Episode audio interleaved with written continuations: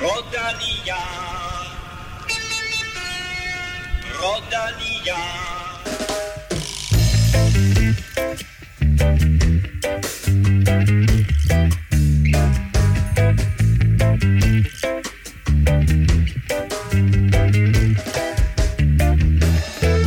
Velkommen til denne Veloropa podcast special, som jeg har glædet mig meget til.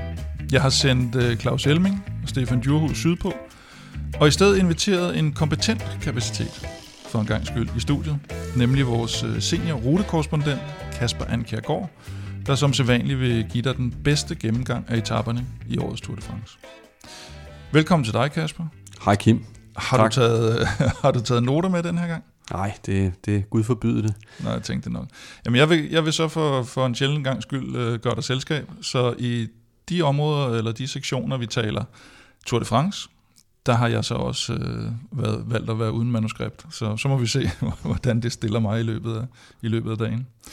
Vi skal selvfølgelig også lige runde øh, Mads P's øh, åbningssejr i Belgien rundt. Vi skal desværre også runde Asgrens styrt i Schweiz rundt. Og øh, så skal vi snakke lidt mere om den her afslutning på Dauphiné med, med de to øh, kaptajner for Jumbo Visma, der jo tro, var så utrolig glade for hinanden, at de simpelthen holdt hinanden i hånden, da de, da de kørte over stregen.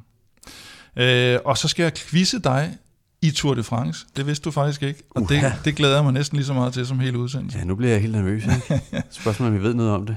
Ja, må ikke, må ikke. Uh, vi skal uddele en Europa Cup, og så skal vi faktisk også uddele et sæt øl fra People Like Us til nogle af jer, der støtter os på tier, eller en af jer, der støtter os på tier.dk. Uden jer, så er der som sagt ikke nogen podcast, og uh, vi siger tak til alle dem, der har støttet i lang tid, og så er der faktisk hele ni nye siden sidst. Jens, Sonny, Digte, Ole, Morten, Frederik, Klaas, Søren og Rasmus. Tak fordi I støtter Veluropa Podcast. Som de fleste sikkert kan høre, så er mit navn ikke Claus Elming, det er Kim Plesner, og du lytter til Veluropa Podcast, præsenteret i samarbejde med HelloFresh og Otted. Veluropa Podcast præsenteres i samarbejde med Odset fra Danske Licensspil. Vi glæder os til sommer og Tour de France på dansk jord, hvor Odset er stolt sponsor af Grand Depart Danmark. Følg med på Odsets hjemmeside eller i appen. Husk, at du skal være minimum 18 år og spille med omtanke. Har du brug for hjælp til spilafhængighed, så kontakt Spillemyndighedens hjælpelinje Stop Spillet eller udluk dig via Rufus. Regler og vilkår gælder. Ja, Kasper, jeg havde egentlig regnet med, at vi skulle lægge ud med at, øh, at tale om afslutningen i Dauphiné. Mm. Men øh, nogle timer før vi, vi er gået i studiet her, så, øh, så besluttede Mads P. sig lige for at snuppe øh, åbningsetappen i Belgien rundt foran øh, Tim Vellens, Jasper Philipsen i en oppebakkespurt. Øh, det er hans 6. sejr i år, og den, øh, den viser noget om, at han er i form. Hvad for nogle forventninger har du til, til Mads i Tour de France? Altså først og fremmest var det bare en fuldstændig vild Mads, Pa- Mads P. power spurt, som vi kender dem. Ikke? Den gik mm. lidt op ad bakke, og jeg mener, det var Quickstep, der lå og, og, og trak for Seneschal, mener jeg. Ikke? Og man, jeg, jeg sad og spekulerede lidt på, hvad har I gang i? Altså tror I på nogen måde, I kan slå Mads i den her? Og, det er mærkeligt, fordi det var faktisk et ret kompetent felt, men jeg tænkte, at den der, den, der er Ja. ikke nogen konkurrence. Og det viste sig jo også, at det var der faktisk heller ikke. Altså han vinder jo fuldstændig overlegent i sådan en op ad med- bakke med spurt. Tre, tre cykellængder eller sådan noget? Helt vildt. Øhm, så for at besvare de spørgsmål, hvad mine forventninger er i Tour de France, Mhm. mm-hmm. enormt høje. Ja. Og, og, og øh, nu vender vi jo tilbage til ruten senere, men der, er- altså, der er simpelthen så mange etaper, der ligger til ham navnlig. Ikke? Der, er- der er enkeltstart i København, der er øh, etappen hen over Sjælland, gennem hans baghave, gennem hans træningsområde op i Odsherred. Øh, han kender alle vejene fuldstændig som sin egen baglomme, nærmest bedre end nogen anden rytter, vil jeg tro, i Tour de France-feltet. Mm. Øh, og, og, og så hvis der kommer noget sidevind på, på Storebælt, hvad vi kan håbe på, så vil han jo også være sindssygt kompetent til det. Ikke? Og, og lurer mig om ikke også, han har været nede og tjekke øh, tredje etape til Sønderborg ud, som slutter også med en lille bitte bakke. Ikke vildt stejl, men den går lidt opad mod målet. Mm.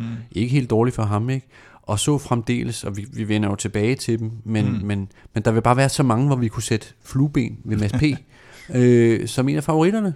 Det håber vi i hvert fald. Øh, I selskab med Van der Pol, Van Aert, øh, sådan nogen, ikke? Der er lige nogle, øh, nogle halvgode udenlandske ryttere, der er også med i, men, i det lille stævne her. Men det er pænt nok at blive nævnt Ja. ja. i samme moment som de rytter, og faktisk sådan, altså at jeg ikke skal kunne sige, hvem dem, der kan vinde. Altså, mm. så man Paris-Nice, så tørrede han jo gulv med Fanardi i spurten. Mm. Øh, I den slags spurter, og også fladere spurter. Øhm, ja, Og han er oppe på, jeg så lige en statistik, 23 profsejre er lige gået forbi øh, Mathieu Brechel, er lige gået forbi Magnus Kort på den liste. Øh, ved du, hvem der ligger nummer et på den liste? øh, jeg, jeg kunne komme med et bud. Ja. Øh, Rolf må det være, ikke? Ja. Og der er jo altså stadigvæk øh, mere end dobbelt op, hvis han skal op på ham. Han har 52 sejre, så, så han, er, Fuck. han er ikke halvvejs øh, til Rolf endnu. Det, det skal man også lige tænke på. Ikke? det er jo Øh, for når- sindssygt, altså. Men ikke for at tage noget for Mads, det var sådan set ikke det. Det var mere for at, at lægge lidt til, til Rolfs Det, det er ikke nogen skam karriere. at ligge nummer to bag Nej, Rolf. det er det ikke. Det er det sgu ikke. Nej, det er et spørgsmål, om han kommer derop. Der er også noget Kim Andersen og noget Bjørn Ries, han skal op over held, tror jeg. Nå, okay, jeg troede, det var nummer to, faktisk. Øh, nå. så spoler vi øh, tiden tilbage til søndag, Ja. Hvor vel nok denne uges mest omtalte etape eller cykelløb fandt sted. Den her øh, Dauphiné-afslutning, hvor Dauphiné bliver vundet af Primoz Roglic, og hvor Jonas Vingegaard, han tager den afsluttende etape søndag, og de kører hånd i hånd, sådan helt øh, Greg LeMond, øh, hvad hedder det, Bernardino Ja. øh, agtigt, og, og det, det kan aldrig det kan aldrig sådan lade være med at blive sådan en lille smule kikset, når det skal ske, eller hvad? Nej, men, men, men omvendt, altså, det ville jo også virke for fjollet, hvis de lød, som om de spurgede om Ja, det. det vil være. Altså, det, det ville jo være helt evident, at øh, Jonas skulle have øh, sejren øh, Mm. af alle mulige årsager. Dels fordi Roglic øh, øh, tog den gule, så er det klart, at hans holdkammerat skal have den, så er der, så er der noget til alle. Og så dels fordi det var ham, der lavede alt arbejdet på den sidste stigning. Mm. Så det ville have været fuldstændig grotesk, øh, brutalt, hvis ikke han havde fået den. Så han Ja. fortjente den, og så kan man jo lige så godt gøre det. Og på en eller anden måde prøve at sende øh, et signal til alle de, der, der er bange for, om der er splid internt Mm. øh, på, på Jumbo om den her kaptajnrolle. Ikke? Så kan man lige så godt prøve at signalere lidt samhørighed, øh, at, Ja. at de finder godt ud af det sammen, hvilket jeg faktisk egentlig også tror, de gør. Men alligevel, fordi det må jeg godt lige holde lidt fast i, for det var det, der blev sådan lidt samtaleemnet også. Var Jonas Vingegaard i virkeligheden den stærkeste? Man så det, da de kom over stregen. Roglic virkede en lille smule groggy. Vingegaard virkede, som om han, øh, ja, han havde været ude på sådan en søndagstur. Og det var også det, der blev hele snakken efter mm. etappen. Det er sådan mm. Lidt, nå, hvem er så kaptajn nu, og, og hvad nu med det? For trods af, at Roglic jo var, var kørt fra det hele om lørdagen. Du lagde også selv nogle, nogle billeder op på, øh, på de sociale medier, hvor du, hvor du øh, refererede lidt til den her Froome-Wiggins-situation, Ja. Hvor Wig- Wiggins jo øh, er kaptajnen, og, og også endte med at vinde Tour de France, men hvor, hvor Froome han sådan lidt provokerende kiggede efter ham nogle gange. Er det, var vi lidt derovre, eller er der mere harmoni her, eller hvad, hvad, kan, vi, kan vi ende i den situation i Tour de France? Mm, Teoretisk set kan man godt ende i en situation, hvor øhm, lad os sige, Jonas har, har tabt et par minutter på, på Roglic i den første uge, Mm. Øh, som jeg tror er hans øh, downside i forhold til Roglic. Mm. Øhm, lad, lad os sige, at han har tabt 2-3 minutter på den ene eller anden måde. Håber det ikke. Øh, og, og, og så bliver det Roglic, der bliver sådan den helt evidente kaptajn. Mm. Øh, og, og lad os så sige en etape, hvor øh, de skal ligge og øh, enten trække fra andre favoritter på Gacha, eller prøve at indhente ham. Og hvor, hvor Jonas så øh, skal ligge og, øh, og, og, og trække en Roglic, der ikke kan følge hans hjul. Så kan man da godt forestille sig, at at Jonas er nødt til at vende sig om og prøve at pep -talke. Så næsten, næsten ligesom man egentlig også så med, med Martinez i Gio'en. Ja, det, ja, det, var en, Øh, det var en ægte Med, pep i hvert fald. det, Det ja, var, det var, ikke det var en ægte pep talk, men man var ikke i tvivl om, at han ville Bernal det godt Ja, på den der sidste bjergetappe, eller hvornår det var, ikke? Altså, øh, eller det- den, hvor han gik ned, ikke? Mm. Altså, han gjorde alt, hvad han kunne for at, at motivere sin kaptajn. Sådan kan det jo også godt være. Men det Selvom- var man jo noget mere i tvivl om, da det skete med Froome og Wiggins i hvert fald. Det var, Ja. det var Ja, absolut, ikke? Øhm, ja, det var tilbage i 2012, mm, øh, på den afsluttende pioneretappe øh, til Peragyt, hvor de i øvrigt også kommer her i år. ja. øhm, hvor øh, der var egentlig ikke sket så meget, øh, men, men hen over toppen fra Peresurt, så lille kort nedkørsel og så op ad Peragyt, der kørte de fra alt og, og, og alle, øhm, og det, det blev sådan underligt demonstrativt fra Ja. Froomes side, fordi de behøvede faktisk ikke at sætte særlig meget tid i banken til, til favoritterne. Nibali, som lå på tredjepladsen, han lå allerede rimelig Mm. langt bagud. Øh, altså det, der kunne have været motivationen for dem dengang, det var, at Valverde lå ude foran, og faktisk også endte med knepent at gå med etappen. Så hvis de gerne ville have vundet en bjergetappe, så har det nok været sådan noget, der kunne motivere. Men, men der havde været meget snak om, hvorvidt Froome kunne køre fra Wiggins Mm. øh, og, og, og sådan nogle ting. Så det, det, det blev da sådan lidt demonstrativt. Det lignede lidt sådan en, nu lægger jeg lige billet ind på, at jeg skal være kaptajn næste år. Øh, Hvad han jo Froomes også side, blev. Hvad, hvad han så blev i, i, i årene fremover, må man sige. Øh, og, og, og alt det efterspil, der blev der, det skal vi ikke øh, begynde at gå ind i. Øh, nu snakker du lidt om det der med, at, øh, at Vingegaard godt kunne være lidt efter øh, Roglic efter den første uge. Men sådan helt øh, isoleret set, hvad, hvad tænker du om Vingegaards chancer i Tour de France? Og måske også det der med i forhold til Pogacar? Øhm, jeg synes, at øh, for eksempel øh, oddsene, som de er nu her, egentlig siger det ret godt. Altså, Pogacar isoleret set mm. har de laveste odds, øh, fordi han øh, har bare været så vildt suveræn i år, i alle terrænger. Altså, øh, opad i Tirreno, der tørrede han guld med alle. Så var man sådan lidt i tvivl om, om man kunne køre brosten. Det kunne han så godt, kunne kunne man godt. sige i Flandern. Det var sindssygt imponerende. Øh, han er sindssygt god på en enkeltstart. Han har en historik med at vinde to Tour de France, og kan stå for presset i den mest pressede situation. Altså, der, der, der er ikke rigtig noget, der tæller imod Pogacar isoleret set. Så derfor så må de to andre også nødvendigvis være de næste favoritter. Jeg mener faktisk, de ligger nogenlunde lige oddsene nu, øh, Roglic og Vingegaard. Ja. Men deres store fordel er, at de har hinanden. Og, ja, så, og så kan det jo også ende i en situation, selvfølgelig hvis de ligger mere lige efter U1, så hele den her kaptajn-diskussion, det kan vel ende med, at det bliver ret simpelt for dem. At den af dem, der kan følge Pogacar, bare nogenlunde, han er jo så kaptajn. Ja, øhm, ja, ja det, Hvis ikke det, de begge to kan. det, det, det kan man godt sige, ikke? Altså, øhm, øhm, altså de, de, de er i hvert fald nødt til at få sat sig ned over en kold øl. Øh, rigtig, rigtig vigtigt inden Tour de France og give hinanden fuldstændig håndslag på, at uanset hvad der sker, så er det vigtigere, at det er en jumperytter, der vinder, end alle mulige andre herunder Pogacar. Mm. Fordi jeg tror, hvis de begynder at have interne skamysler, øh, eller begynder at køre sådan lidt afventende, ligesom øh, brødrene Slægt gjorde mod Cat Evans, øh, øh, så tror jeg sgu, det fiser ud i sandet. Ja. Og, og, øh, og hvis de kører den øh, defensivt og reagerende på Pogacar, så er jeg heller ikke sikker på, at de får så meget ud af det. Fordi så tror jeg måske, at de i bedste fald kan følge ham. Men det der med sådan ligesom at, at køre fra ham, er jeg, er jeg ikke helt overbevist om, de kan. Så, så det der jo er forhåbningen, men som jo sjældent sker, det er, at de kører den der berømte 1-2 og, øh, Mm. og tvinger Pogacar til at ligge og arbejde med den anden på hjul, eller sådan, ikke?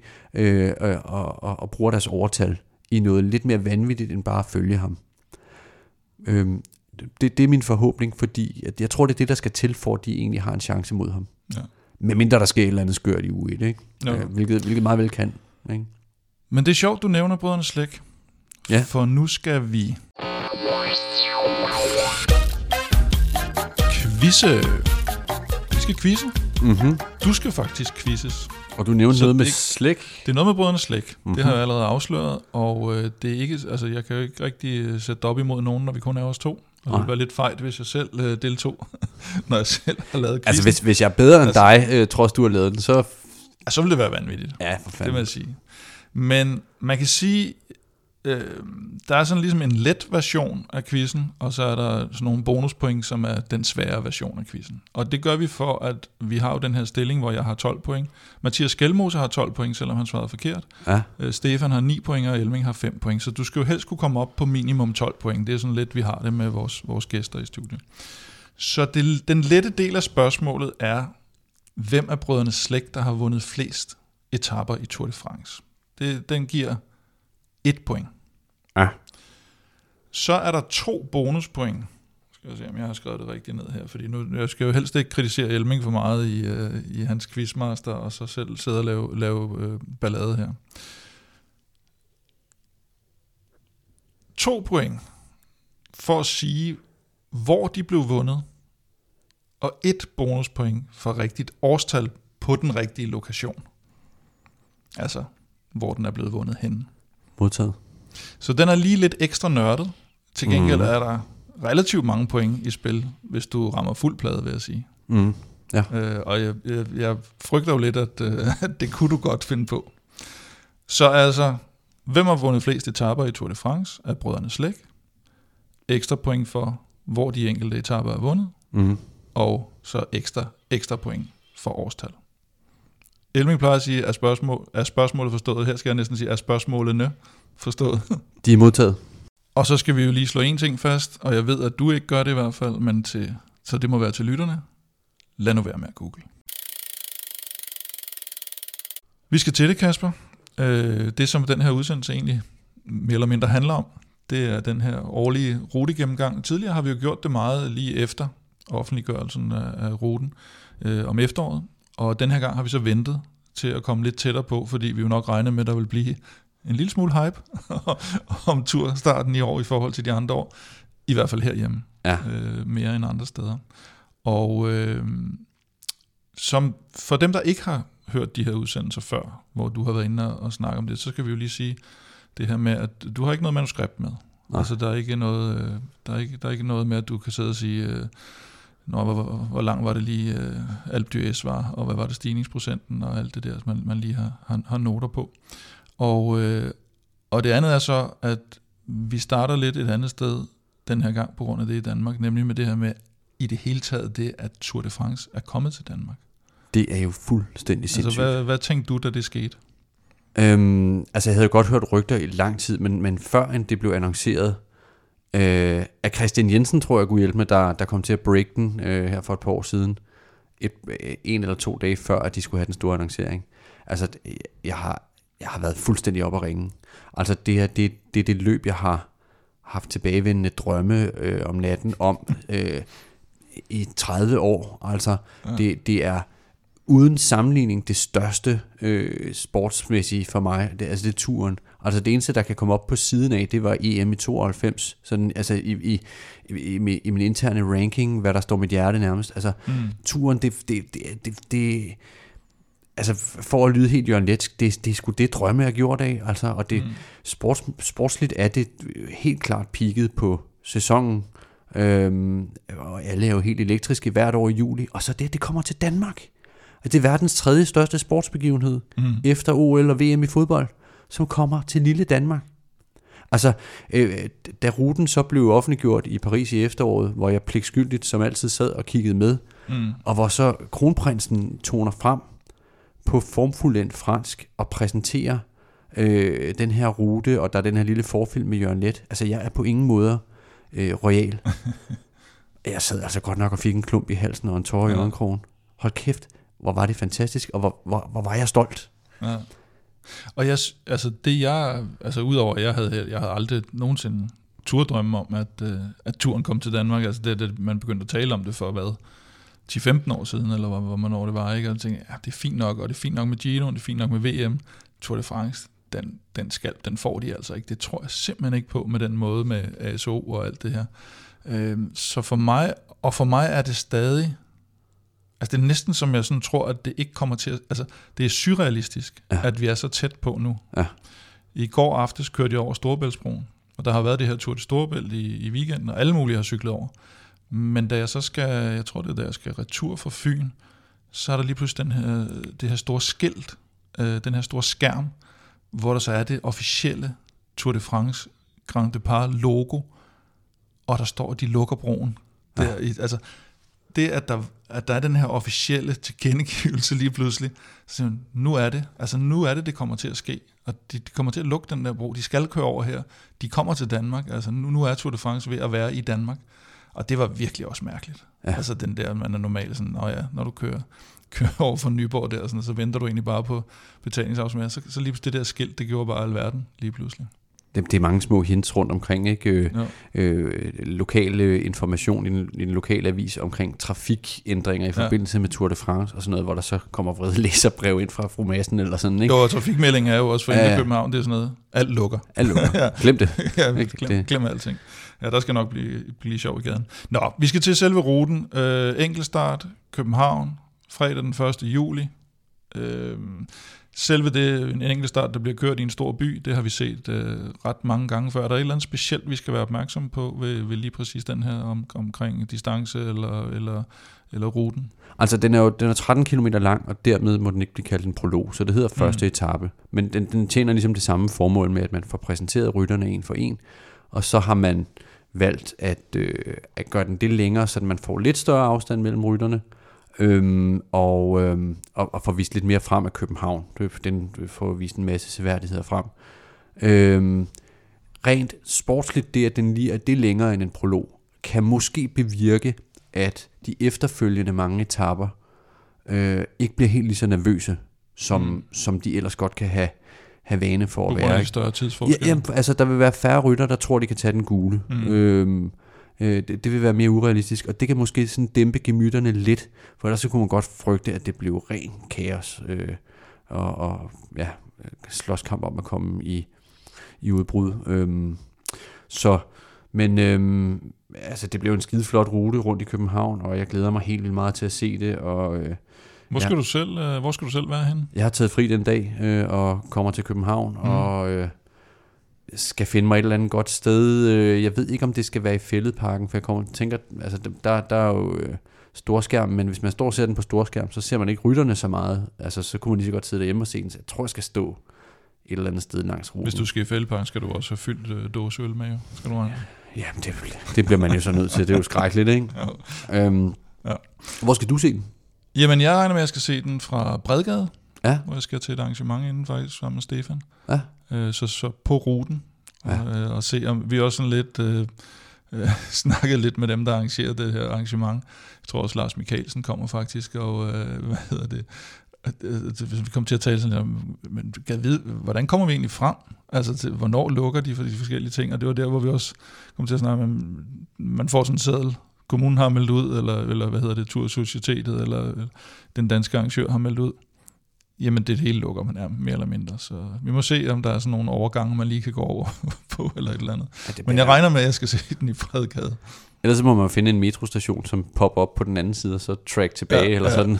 Ja, der ja. skulle være de her nogle af 20, tror jeg, overgangsfelter, ja. hvor man kan komme fra den ene til den anden side. For ellers kan man godt, det ved man jo også for dem, der har set Copenhagen Marathon og sådan noget. Man kan godt, hvis man lige rammer et forkert sted, så kan man altså godt, og der lige pludselig kommer 8.000 løber i et hak der, så kan man altså godt stå i nogle minutter og, og, og få at skulle krydse, krydse Østerbrogade eller sådan et eller andet. Ikke? Ja. Så, øh, så det bliver interessant. Nå, jamen lad os, øh, skal vi bevæge os lidt videre til... Ja, med mindre vi skulle nævne, at det er jo, det er jo en rute, som øh, rigtig mange danskere har, har kigget på. Ikke? Jo, nu, nævnte, nu nævnte vi Mads P. før, ikke? Ja. Øh, jeg mener, at Askren en gang i vinters udtalte, at han regnede med at være i gul efter første etape. Mm. Det det er et statement, ikke? øh, en, en herre som, øh, som Kort er også begyndt at køre gode enkeltstarter. Ja. Krav kører gode enkeltstarter den distance.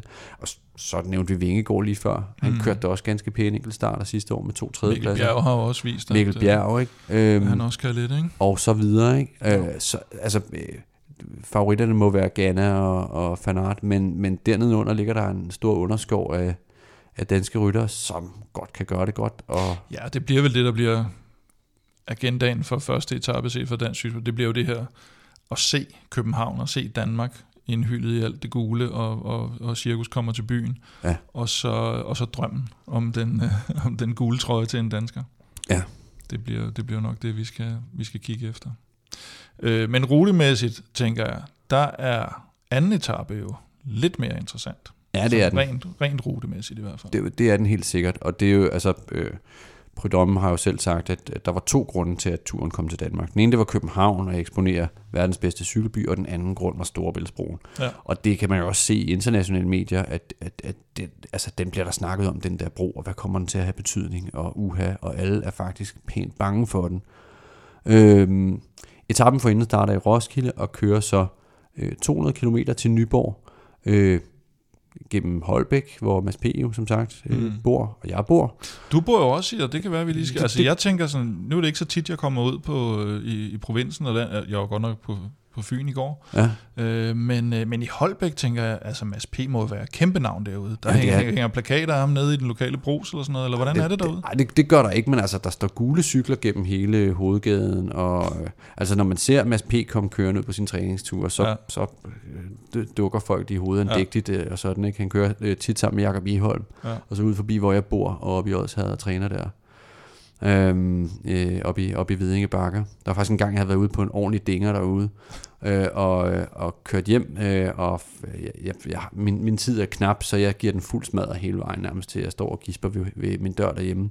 Og sådan på vej tilbage over Lammefjordstemningen, kan jeg så se to rytter lidt længere fremme i nogle lyse trøjer. Jeg er nærsynet, så jeg kunne ikke rigtig se, hvem det var. Så jeg tænkte, dem skal jeg op til de der to. Mm. Fuld ede, ikke? Og kommer så prusende op, og sådan 10-15 meter før, går det så op for mig, at det er regnbuetrøjen og, og Eholm. Og, og så panikker jeg fuldstændig, fordi det, det er simpelthen for pinligt, at, øh, at jeg kommer prus, og de, de, de triller jo selvfølgelig bare hjem, og har fået en romkugle med eller et eller andet, ikke? Ja. Skal jeg komme op og overhælde dem og spille smart, eller hvad? og, og jeg, jeg anede slet ikke, hvad jeg skulle gøre mig selv. Jeg kunne bare kun tænke på, shit, jeg har nogle vildt grimme sokker på. øh, så, så jeg ender med at komme op i hjulet på dem, for de har jo set mig, at det ville være for kikset, hvis ikke jeg kom derop. Og så lader jeg så som om, at at, øh, oh nej, øh, må, må, jeg, må jeg få øh, et hjul af jer på vej hjem, eller sådan, at de kørte bare trillet, de kiggede lidt om og tænkte, ja, ja, whatever, hvis du selv tror på det, Marker, ikke? Og, ja. og da jeg så kørte fra senere, sådan, øh, tak for turen, ja, ja, whatever, igen, ikke? Eller, jeg, jeg panikkede fuldstændig, og det, det er to gutter, som er 15-20 år yngre end mig selv, ja, men jeg blev fuldstændig starstruck. Og Starstruck, ja. Nå, nej, men anyway, øh, øh, fortsætter fra Holbæk og så op i Vedinge Bakker, øh, som huser de tre første bjergspurter Som på hedder de Côte sjoveste navn. Côte de Asnes Indelukke, mm-hmm. Côte de Høvestræde og Côte de Kåb Strandbakke, Mm. øhm, som faktisk er nogle ret hårde stigninger. De kommer alle sammen op på en 10 procent. Øh, øh, hvad hedder det, Kåb-bakken, den sidste, øh, kommer faktisk op på 12 procent, hvor den er værst. Så det er, det er sgu nogle, øh, det, det, det, jeg vil sige, det er tre af de hårdeste bakker, der er på Sjælland. Men kan vi, øh, ja, og, men et Tour de France-felt stadigvæk, ikke? Og et, et scenarie, hvor der vel formentlig stadigvæk er nogle udbrydere ude der, kan man, kan man godt forestille sig. Eller har de hentet dem, fordi vi skal på den der Storebæltsbro? Altså det, det ligger så relativt tidligt på etappen. Jeg tror, det ligger efter en 60 km ja. Ud af 200. Så, så udbruddet burde nok være afsted der, men lurer mig så, om ikke også der kommer nogle danskere afsted. Mm. Derfra så kører de faktisk lidt, lidt ned langs kysten, indtil de kommer til Kalundborg, hvor der så er en, en spurt. Øh, og derfra drejer de så ned øh, i øh, nord-sydgående retning, ned mod Storebæltsbroen de næste 50-55 km. Mm. Og det er faktisk ret interessant, fordi øhm, en af de indvendinger, nogen har haft imod Storebæltsbroen, det er, at vinden som regel kommer fra vest Ja. øh, i Danmark. Det gør den jo bare, øh, hvis man skal tro statistikken. Ja, og så, Så- når der er højtryk om sommeren, så kommer den faktisk nogle gange fra øst, men så er der ikke så meget af den. Ja, øh, men, men det er sjældent, at den står nord eller syd, som ja. Vil give et, et direkte sidevind på broen. Øhm, så, men, men, men som sagt, hele vejen fra Kalundborg til Korsør kører de nord-syd, øh, hvilket så vil sige, at hvis der er vestenvind, mm. eller østenvind for den sags skyld, så har du faktisk 50 km med nogle ret fede retningsskift ude langs kysten, hvor der kan opstå sidevind. Så det er ikke utænkeligt, at et eventuelt sidevindssplit vil ske inden broen, og at de så ligger hen over broen, spredt i grupper. Øhm, og det vil jo også være ret spektakulært. Ja. Ja, for dem, der har været i det område ned omkring, jeg tror, det hedder Stillinge Strand, eller sådan noget, nord, Ja. nordvest for Slagelse der, det er altså helt ude Uh. ved vandet, man kører. Ikke? Så står der en, øh, en, en farlig vind ude for vest, som øh, de nattergale sang, så, øh, så, ja. så, så, så kan det godt lave ballade.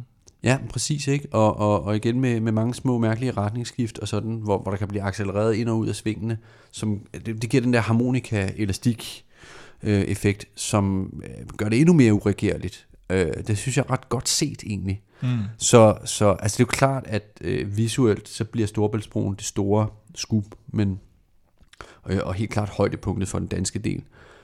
Men, men, men vindmæssigt, så, så kan jeg godt forestille mig, at den der strækning kan, kan blive det store. Så reelt set, så kan vi risikere, at det hele bliver samlet på Storebæltsbroen. Det vil være vanvittigt mærkeligt. Altså, det, men, det, øh, det, det vil jo afhænge fuldstændig af, hvordan, hvordan kortene bliver ja, Ja, delt i et split. Ikke? Lad os sige, at øh, i bedste fald, at Jumbo har fået sat Pogacar af på, på strækningen mm. mod Korsør. Så bliver der kørt hele vejen ikke de så giver ja. den fuld hele vejen hen over broen. Og så er det jo også, at, at øh, forskellen så kan blive rigtig stor. Men, Absolut. men, men en lang suspense i givet fald. Ja. Og så mål lige på den anden side. Lige på den anden side i Nyborg, ikke? Øhm, Og så, øh, så skal vi til Vejle. ja, Eller rytterne skal sikkert transporteres til Vejle. Og så kører vi Vejle-Sønderborg. Ja. Som er sådan lidt en omvendt Danmark rundt etape, ja. hvor man normalt slutter i Vejle. Heller ikke lige nogen kidesvej med her. Nej, Den er nok lige snæver de nok kunne starte, de kunne starte ned ad Kidesvej. Alternativt, ja. Ja. Men hvad, hvad tænker du om den? Altså på papiret, når man ser det lidt, så er det vel den, den i går så en kedeligste etape i Danmark? Øh, ja, sportsligt nok øh, mindst spændende, men øh, jeg skal, jeg skal sidde og se hele måde alligevel. Nå, jo, jo. Øhm, øh, og der, det bliver skide flot, at de kører ud omkring øh, Jellingestenen, og Mm. øh, der er også tre bakkespurter med, som ikke er lige så hårde som de sjællandske, selvom det ligger ved Vejle. Øh, og så øh, de kører igennem øh, Christiansfeldt og Haderslev og ned forbi Åben Rå, og så afslutningen ned forbi Dybel Mølle Mm. gennem Sønderborg, som jo ligger skide flot der ved Alsund, ikke? Og, og så med et let stigende opløb, som sagt. De kører ligesom bagom om Sønderborg, øhm, og, og, og så stiger opløbet lidt. Det er jo ikke, det er jo ikke uspændende, Så du siger, at Mads P. vinder både øh, anden og tredje etape? og måske også første. Skål, Kim. Øhm, ved du hvad? Skål. Jeg vil, jeg vil gerne sælge den, for han bare vinder en af dem. Men, men, men altså, det vil jeg omvendt sige, altså jeg kan ikke sidde og love det her, vel, fordi der er sat med mange om budet. Ja. Men, men det kunne sgu ikke have ligget meget flottere til Mads P. Aftensmad. Stressende indkøb i ulvetimen. Ingen tid til et hjemmelavet måltid. Med Hello Fresh er oplevelsen anderledes. Du får enkle opskrifter og lækre retter, som hele middagsbordet elsker. Skræddersy din måltidskasse på hellofresh.dk for friskende enkelt. De fleste af jer kender efterhånden jinglen. Det er nu, vi skal give jer en mulighed for at støtte Vil Europa Podcast, øh, og samtidig så gøre lidt godt, godt for jer selv på, på kostfronten. Vi har jo fået Hello Fresh til at fortsætte som, øh, som sponsor for os. Det er vi rigtig glade for. Men det er også fordi, at mange af jer bakker op om, øh, om det her tiltag, øh, om Hello Fresh og deres øh, rigtig gode tilbud.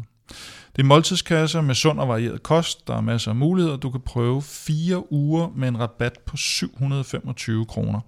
Det er inde på hellofresh.dk, og du skal bruge koden VELOROPA22. Kasper, du cykler selv, og Ja. du er læge. Ja. Hvor vigtigt er det med god mad, når man er både motionscykelrytter og professionel cykelrytter? Altså, jo mere seriøs man er, jo vigtigere er det. Ja. Øh, det, det siger sig selv. Øhm, det betyder afsindigt meget under for eksempel Tour de France, hvad man får indenbords, fordi de forbrænder jo et fuldstændig grotesk antal kalorier om dagen. Mm. Altså, øh, og, og få det helt rigtige ind, så det ikke bare er tomme kalorier, så de også får erstattet noget af det, de mister øh, af vitaminer og de rigtige proteiner og den rigtige kulhydratsammensætning, men også fedtstof, at man begynder at blive mere øh, opmærksom på i turen. Øh, tilbage i Bjarnes tid, der var det jo nærmest forbudt at tænke på en, øh, en flødeis. Ikke? Altså det, Mm. det var helt syndigt. At- at der er man blevet mere opmærksom på, at der må altså godt komme nogle gode fedtstoffer i, i maden. Øhm, fordi det er også en ernæring. Og i takt med, at de også er begyndt at køre mere sukkertom træning, og begyndt at køre på ketoner, øhm, som fedt jo nedbrydes til øh, under, Mm. Under øh, hård fysisk øh, udfoldelse, jamen så, så, så er der kommet mere fokus på, at, at rigtige fedtstofsammensætninger faktisk øh, også er enormt vigtigt. Jeg tror, vi er mange, der er glade for øh, det udsagn med, at øh, fedt er blevet mere vigtigt i maden. Det giver i hvert fald nogle, øh, nogle, nogle flere muligheder. Ja, altså det er jo nok ikke øh, krølfedtet på en kylottesteg eller, eller smør. Jo, bøv. Ja. Nej, men det, og det, det gode ved, øh, ved Hello Fresh, det er jo, at alle de her øh, ingredienser, de kommer sådan i helt øh, afmålte portioner, så, så der, øh, der ved man i hvert fald, hvad man skal putte i, putte i gryderne. Der er ikke noget spild, og, og det er også lidt nemmere at få, få ryddet op, hvilket, hvilket mange af os jo sætter pris på. Øh, som sagt, brug koden VELOROPA22 inde på hellofresh.dk, så får du 725 kroner i rabat på din første måned, og øh, du kan godt finde de her tilbud andre steder på øh, alle mulige influencers og sådan noget, men øh, gå lige ind og brug Veloropa 22, fordi så støtter du faktisk øh, vores podcast, eller gør det i hvert fald muligt for HelloFresh at støtte os i noget længere tid. Du må meget gerne dele koden med venner og bekendte. HelloFresh.dk Velropa 22. Og øh, så går vi videre til det, jeg egentlig har kaldt Tour de France U1. Man kan sige, at Danmarks øh, tre etaper er overstået. Der, de bliver fløjet ned til Frankrig. Der er en hviledag om mandagen. Vi starter jo fredag den, den, øh, den 1. juli, som, som de fleste efterhånden kender. Og så, øh, så lander de nede i Frankrig, og hvad, hvad står der så på menuen dernede? Der står en fuldstændig vanvittig første uge på menuen. Altså, jeg kan ikke mindes, at jeg har set så interessant en første mm. uge. Hvis man sådan overordnet skal sige, øh, hvordan turruten er, og kun kigger på uge 2 og 3, så er de egentlig sådan rimelig traditionelle, og, ja. og ganske udmærkede, det vender vi tilbage til. Øh, men, men uge 1, øh, altså fra 4. til 9. etape, gør hele forskellen. Mm. Den er sindssyg den uge. Øhm, øh, der, der kan ske noget nærmest hver dag. Altså, der er ingen nærmest kedelige etapper, hvor man ikke skal sidde og følge med. Øh, og, og det er ret spændt på, hvordan kommer til at have indflydelse på resten af løbet. Man kan sige, at vi har været på vej derhen af i ja. nogle år, det her med, at man er gået væk fra, øh, vi to har siddet og set cykelløb i 90'erne, og der var det jo nærmest øh, syv sprinteretapper i den første uge, øh, eller var det i hvert fald nogle gange. Ja, der behøvede man det. sjældent at se meget andet end afslutningen, Nej. fordi det var, det var faktisk skide kedeligt. Og den, øh, den ændrer sig her? Det må man sige. Jamen altså, øh, tag dem fra en ende af. Fjerde mm. etape øh, øh, fra Dunkirk til Calais er sådan en, en mini øh, fire dage ved Dunkirk, Præcis. hvor man bruger mange af de samme stigninger, som man kender der. Hvis man husker tilbage fra i år, øh, den afsluttende etape, som gik til Cassel, øh, op ad en brostensbelagt stigning, den starter de med den dag efter en 30 km, så vidt jeg husker. Øh, som er halvanden kilometer med en 4-5 procent. Den er ikke morderlig stejl, mm. og brostenen er ikke sådan øh, Ute Kvartemont eller øh, Paterberg-agtige, men de er trods alt noget værre end Lyngby Hovedgade. øh, el, Som også kan være hård nok. Det, det, kan, det kan være meget hårdt på en racercykel, skal jeg helst sige. Øh, men der, der, der starter de ud, og lurer mig om ikke udbruddet senest kører der. Og så går det ellers øh, stødt igennem de her bakker i, øh, i det nordfranske. Øh, der er seks indlagte bjergspurter, så der vil også være en, en, en interesse i at gå efter nogle prikker. Mm. Derudover tæller jeg fem andre stigninger, som også godt kunne have været kategoriseret, som man så har valgt ikke at gøre.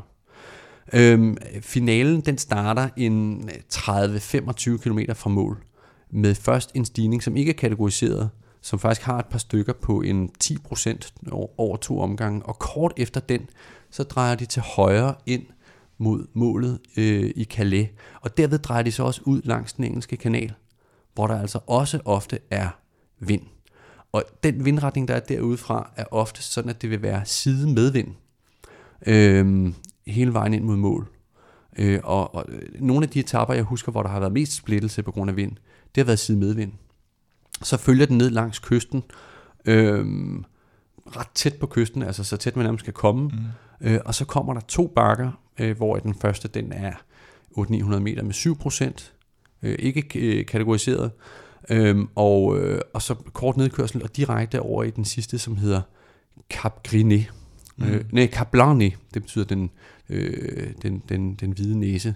Mm. Øh, og den før, øh, øh, før de drejer ud, den hedder Griné, øh, men Blanc, øh, som er øh, 900 meter. Den står godt nok oplistet til, til 7,5 procent i turen, men den er faktisk mellem 8 og 9 procent. Mm. Hvis man kan huske øh, holdkørslen tilbage fra 94, hvis man kan huske det, ellers så kan man gå ind og se den på YouTube. Mm. Den er faktisk ret fed.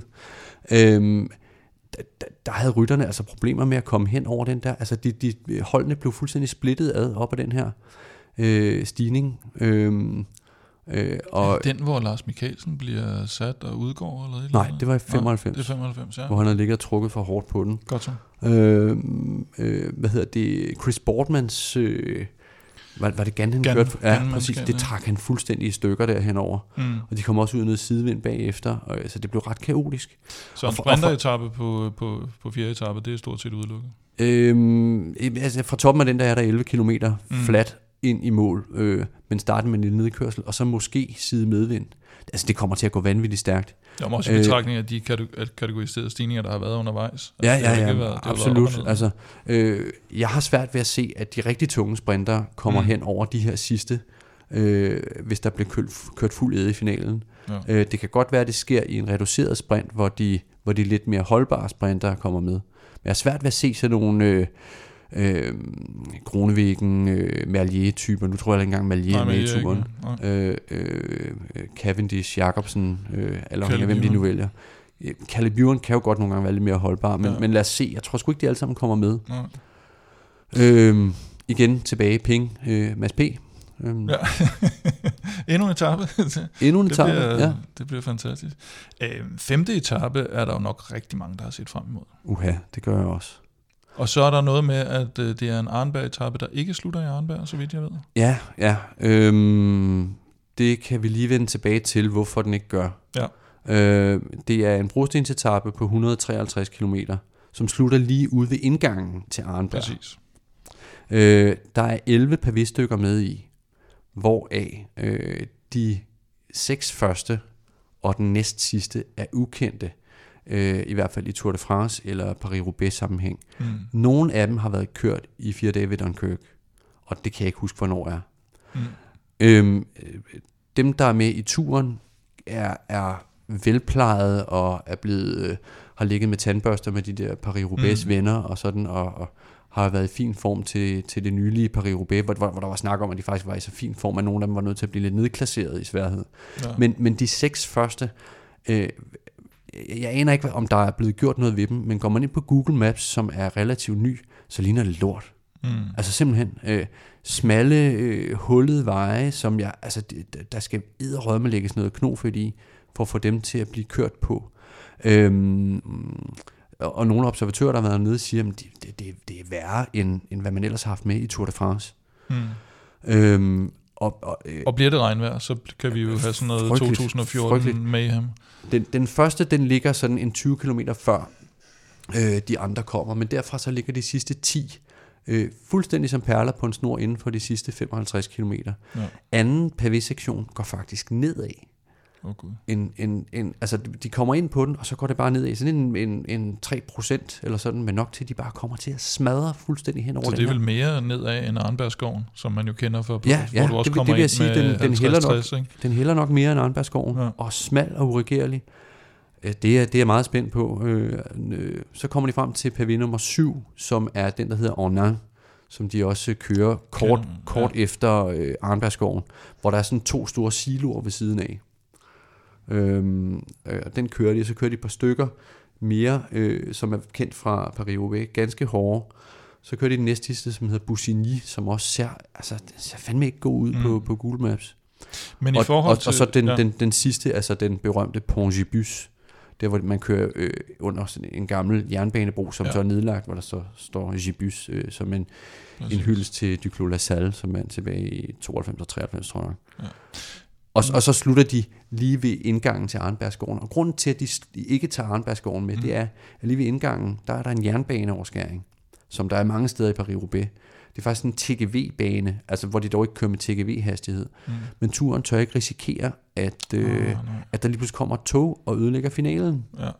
Øhm, så, så derfor der, og så tror jeg også, at Arnberg er for voldsomt til, til små lille bjergryttere. Også være voldsomt at have det netop som finale kan man sige. Ikke? Ja, ja, ja, ja. Det. Men, men, men de fleste sidder jo sikkert og tænker det her, ja, men vi har en brostensetap, vi har en arnberg hvor på en skala fra, fra 1 til Paris-Roubaix, hvor, hvor hård er, bliver den så, tror du? Altså, der, der er væsentligt færre sektorer, og den er jo kun halv længde, mm. øh, lidt længere end Paris-Roubaix.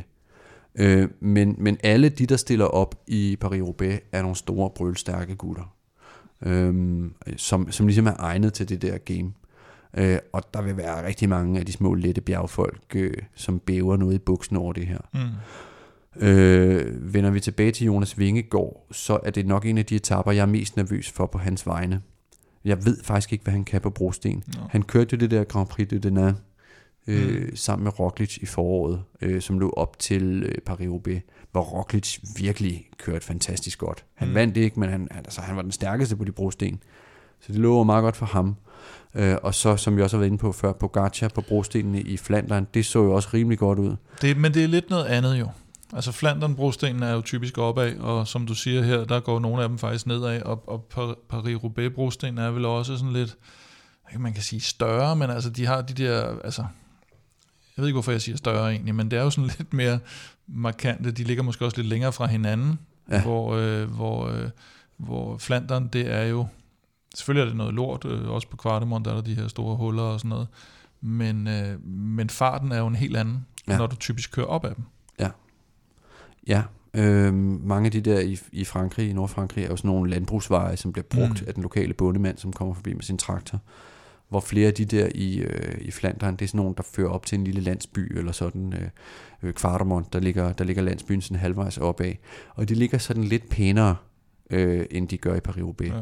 Men Så- man kan vel ikke forestille sig, at Pogacar bliver overrasket over det. Han var jo også nede og køre Recon efter Flandern, Ja. og hvor han jokede lidt med, at nu vil han også stille op i, i Paris-Roubaix. Ja, det havde Øh, været interessant. Det ikke? kunne have været interessant nok. Øh, men, men, men ikke så mindre, altså Jumbo Visma har nok alt andet lige et noget stærkere hold.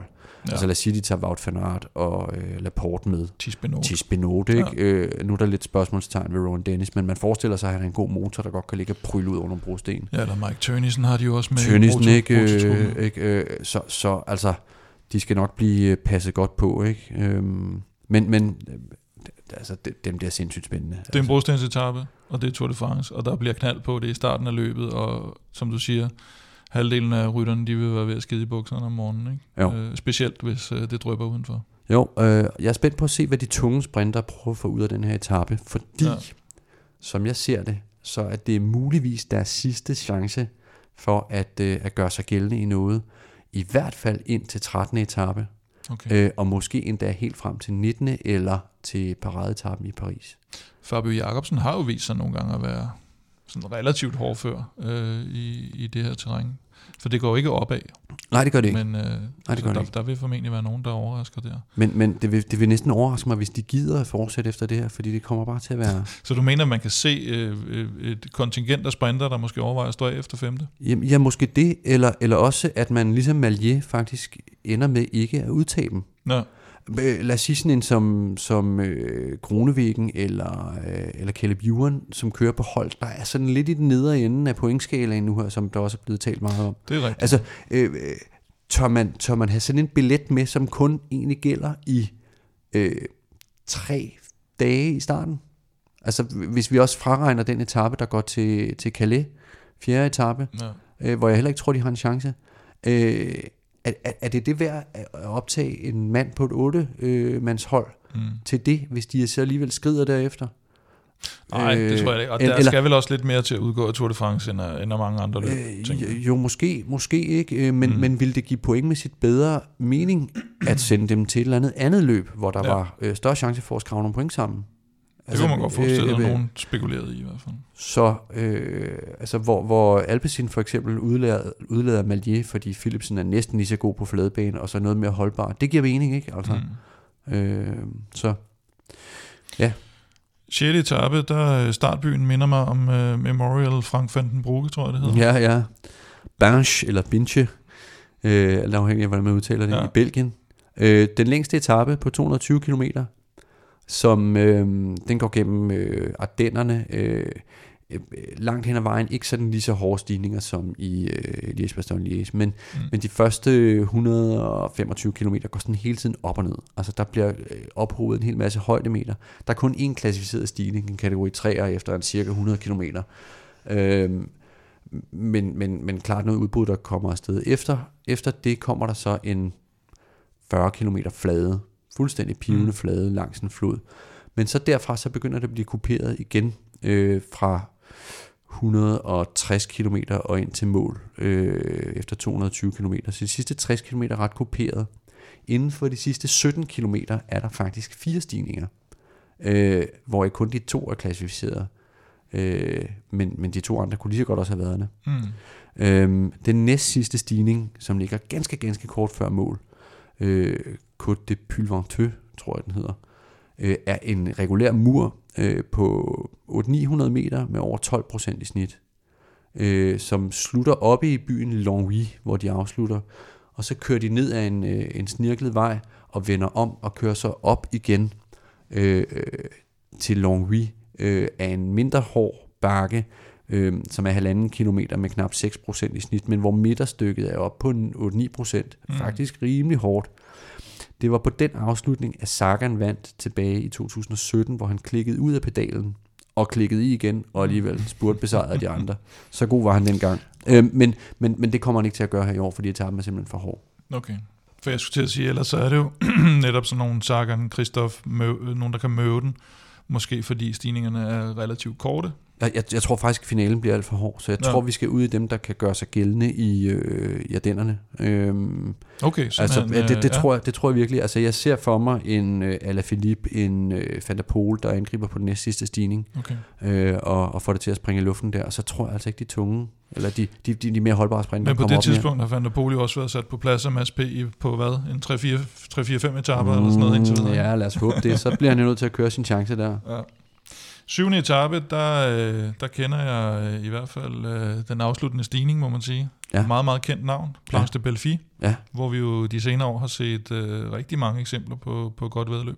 Ja, den har været kørt rigtig mange gange siden 2012, hvor den blev introduceret. Øh, hvor Froome vandt første gang.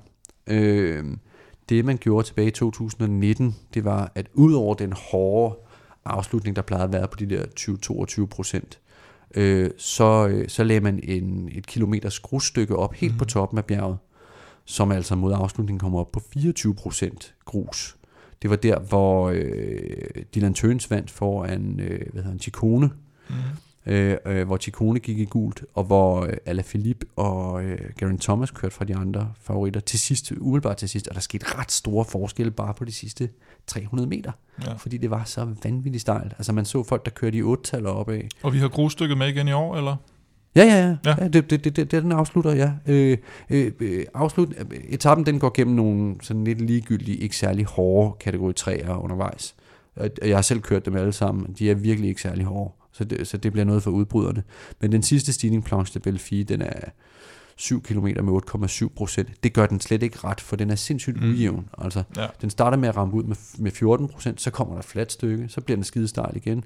Og, og sådan er det flade stykker, indtil der så kommer de der over 20 procent mod afslutningen.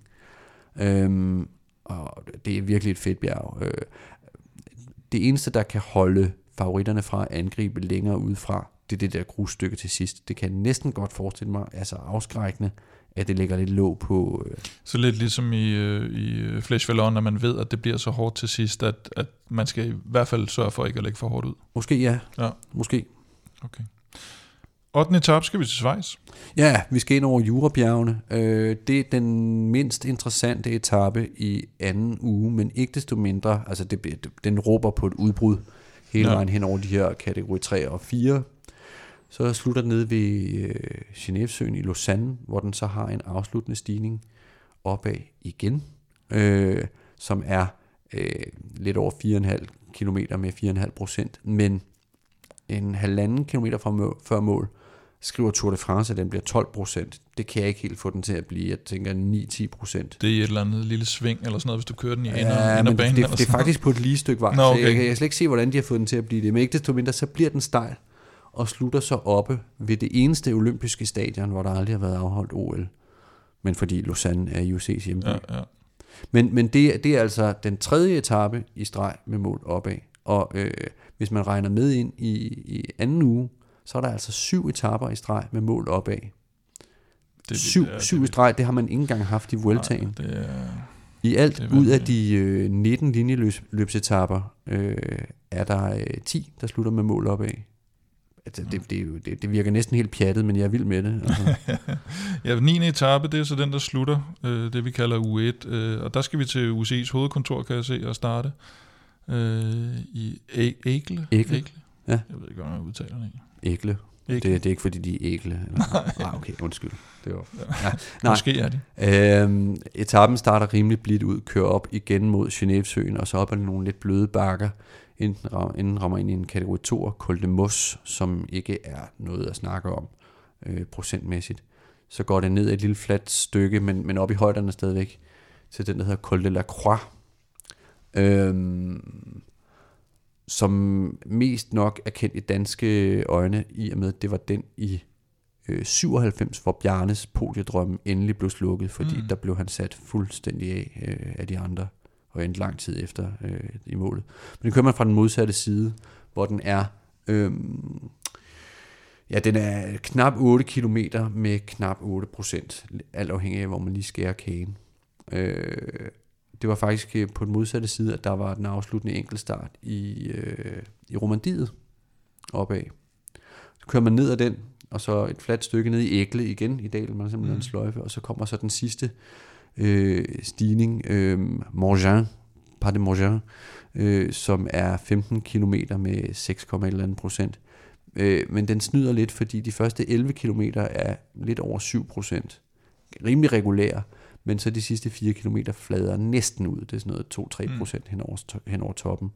En lille nedkørsel, og så kommer man ned på den franske side, og så drejer til venstre, øh, og så stiger den faktisk opad de sidste 3 km med 4-5 procent, og der kommer en kilometer, der er 8 procent, øh, 2 km før toppen.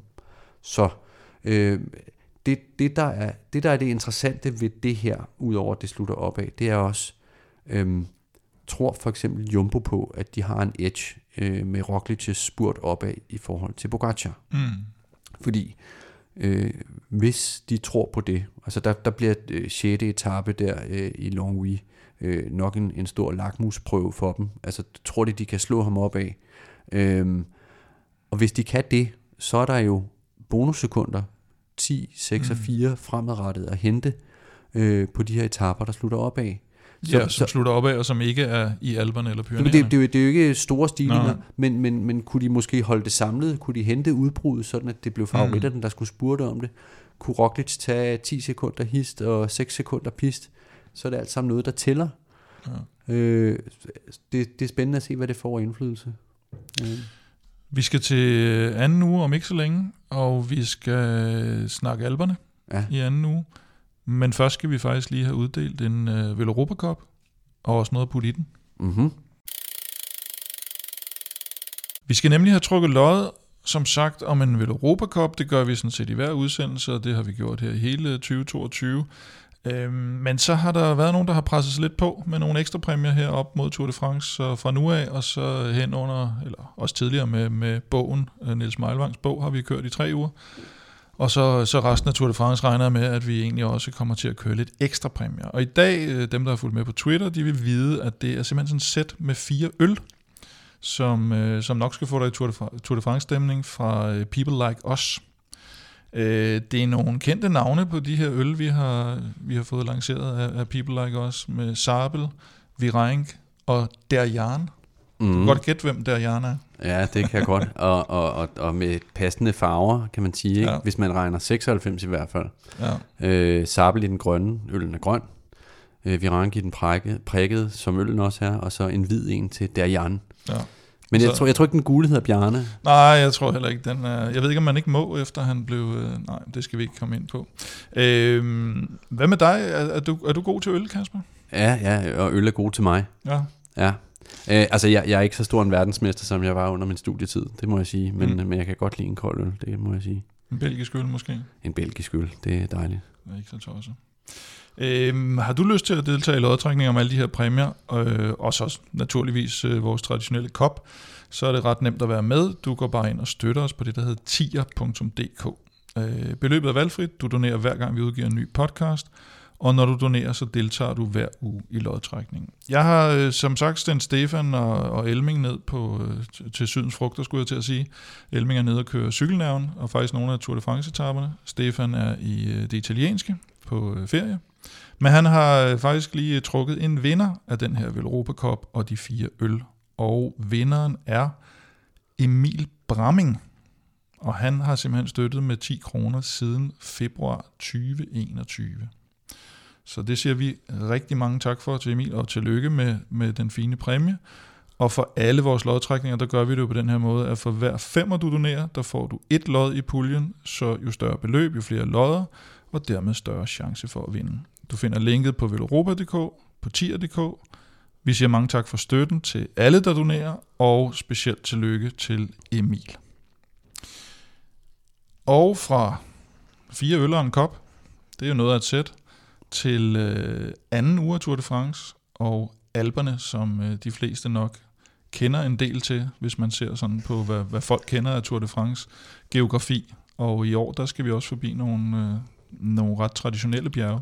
Ja, det skal vi i hvert fald. Øhm, den første etape øh, i alberne, 10. etape, er nok øh, en ret underlig etape, vil jeg sige. Jeg, kan, jeg har svært ved at sige, sådan, hvad jeg egentlig mener om den, fordi Men det synes ikke- starter i Morsine, som man vel nogle gange mest plejer at slutte i, gør man ikke? Jo, jo, øh, og det er sådan en, en underlig etape, som kører forbi enormt mange klassiske Tour de France stigninger, men de kører ikke op af dem.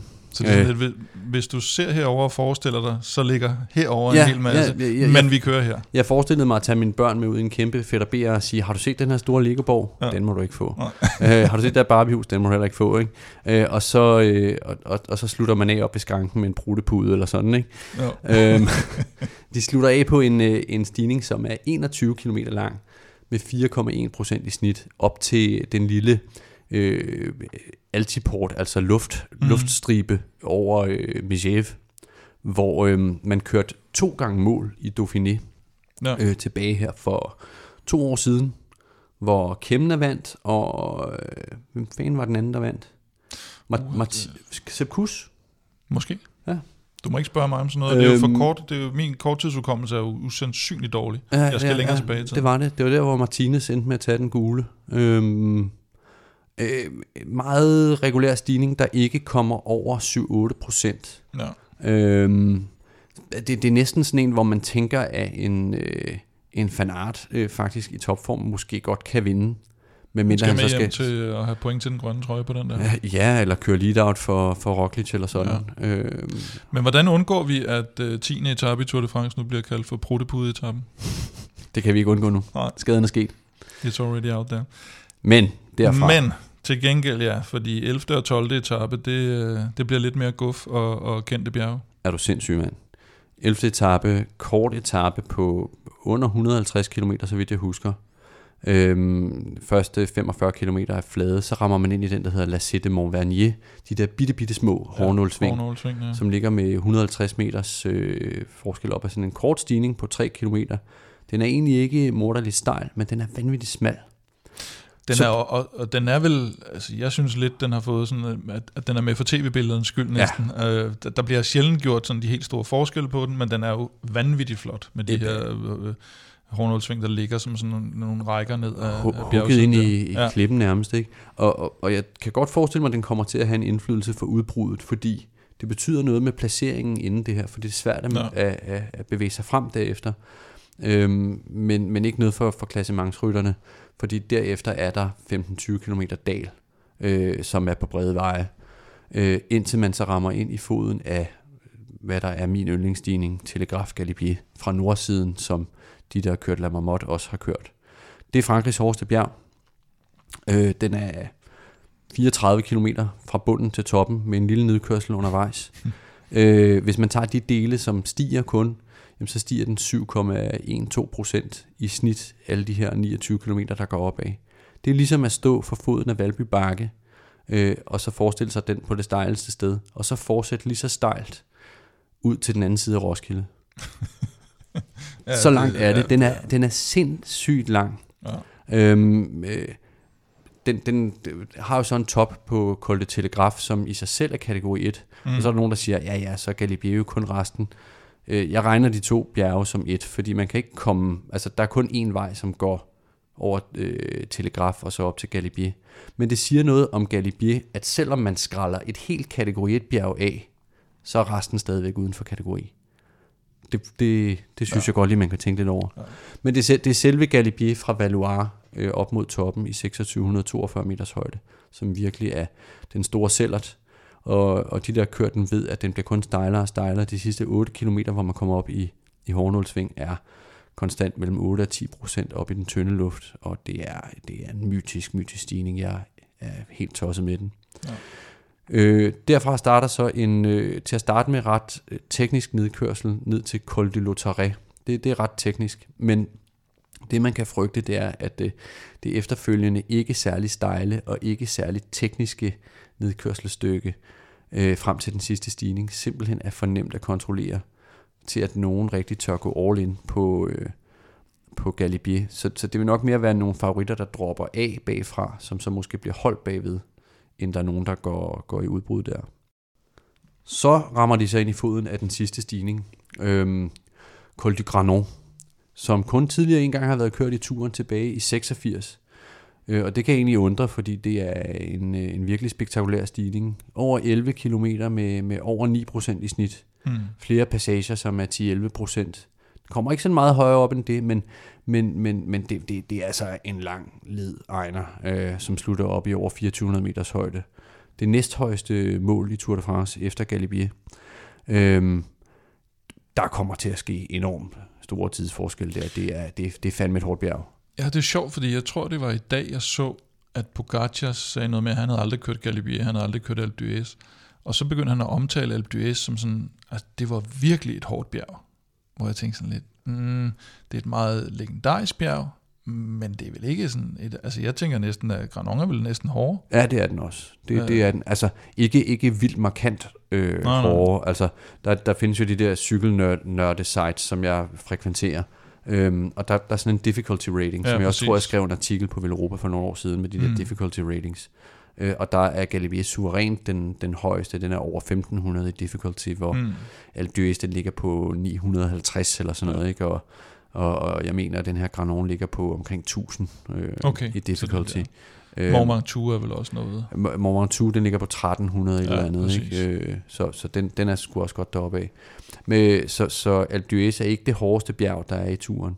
Det kan, det kan vi lige Men- vende tilbage til. Men for- det er også det dejlige ved, ved Pogacar jo, at, at han siger sådan noget. Fordi man tænker, hvor kommer du fra? Ja, Altså, og, så, og så når han rammer Alpe d'Huez her i, i Tour de France, kan vi nok være sikre på, så kører han bare.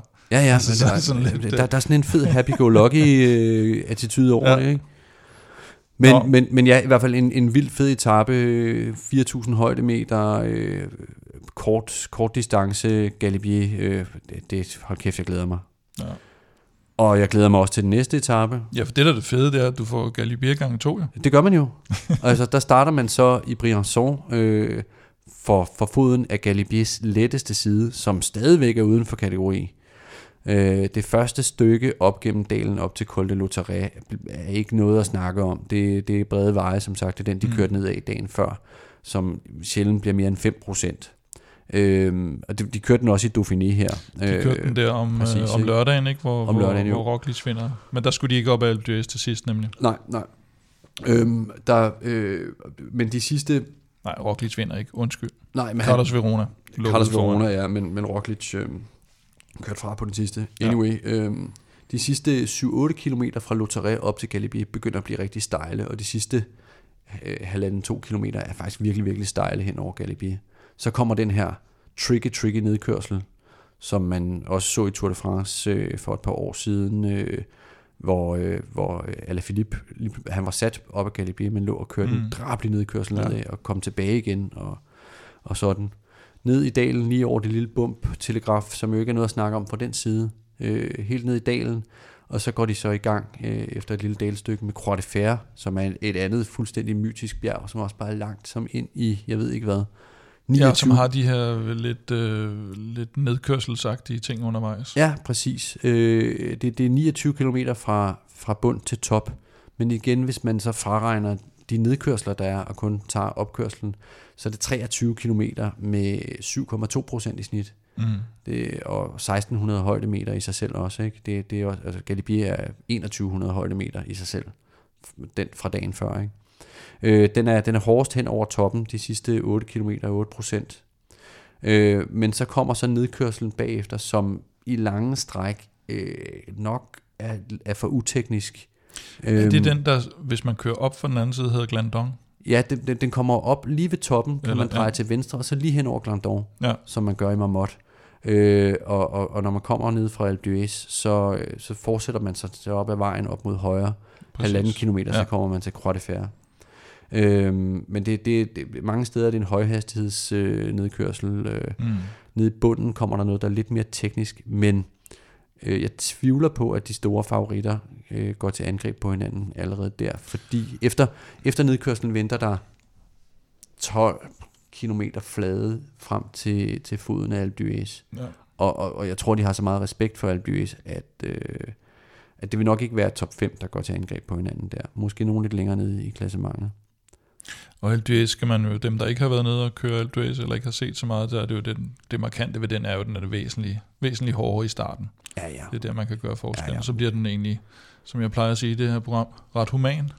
Når det- man kommer det- op, jo længere man kommer op mod byen, eller der kommer sådan nogle små byer, Ja. jo længere man kommer op, ikke? og der, der flatter lidt ud ind, ind i, i mellem by, eller igennem byerne. Ja, Øh, der- kan du godt Men få der, lidt kom, der kommer stadig nogle passager, som er Absolut. næ, næsten op på 10 procent, men, men det er klart, de første to kilometer nede i Ja. bunden, hvor den bare rejser sig op. Altså, Ja. man kommer bravende fra, fra Bourg d'Orsang, byen nede i bu- i bunden, Ja. og det ligner, man nærmest er ved at køre ind i klippevæggen, og så drejer den til venstre og følger opad, og så kommer hårdnulsvingene. Ja. Ja. Og der, der er den 10 procent der.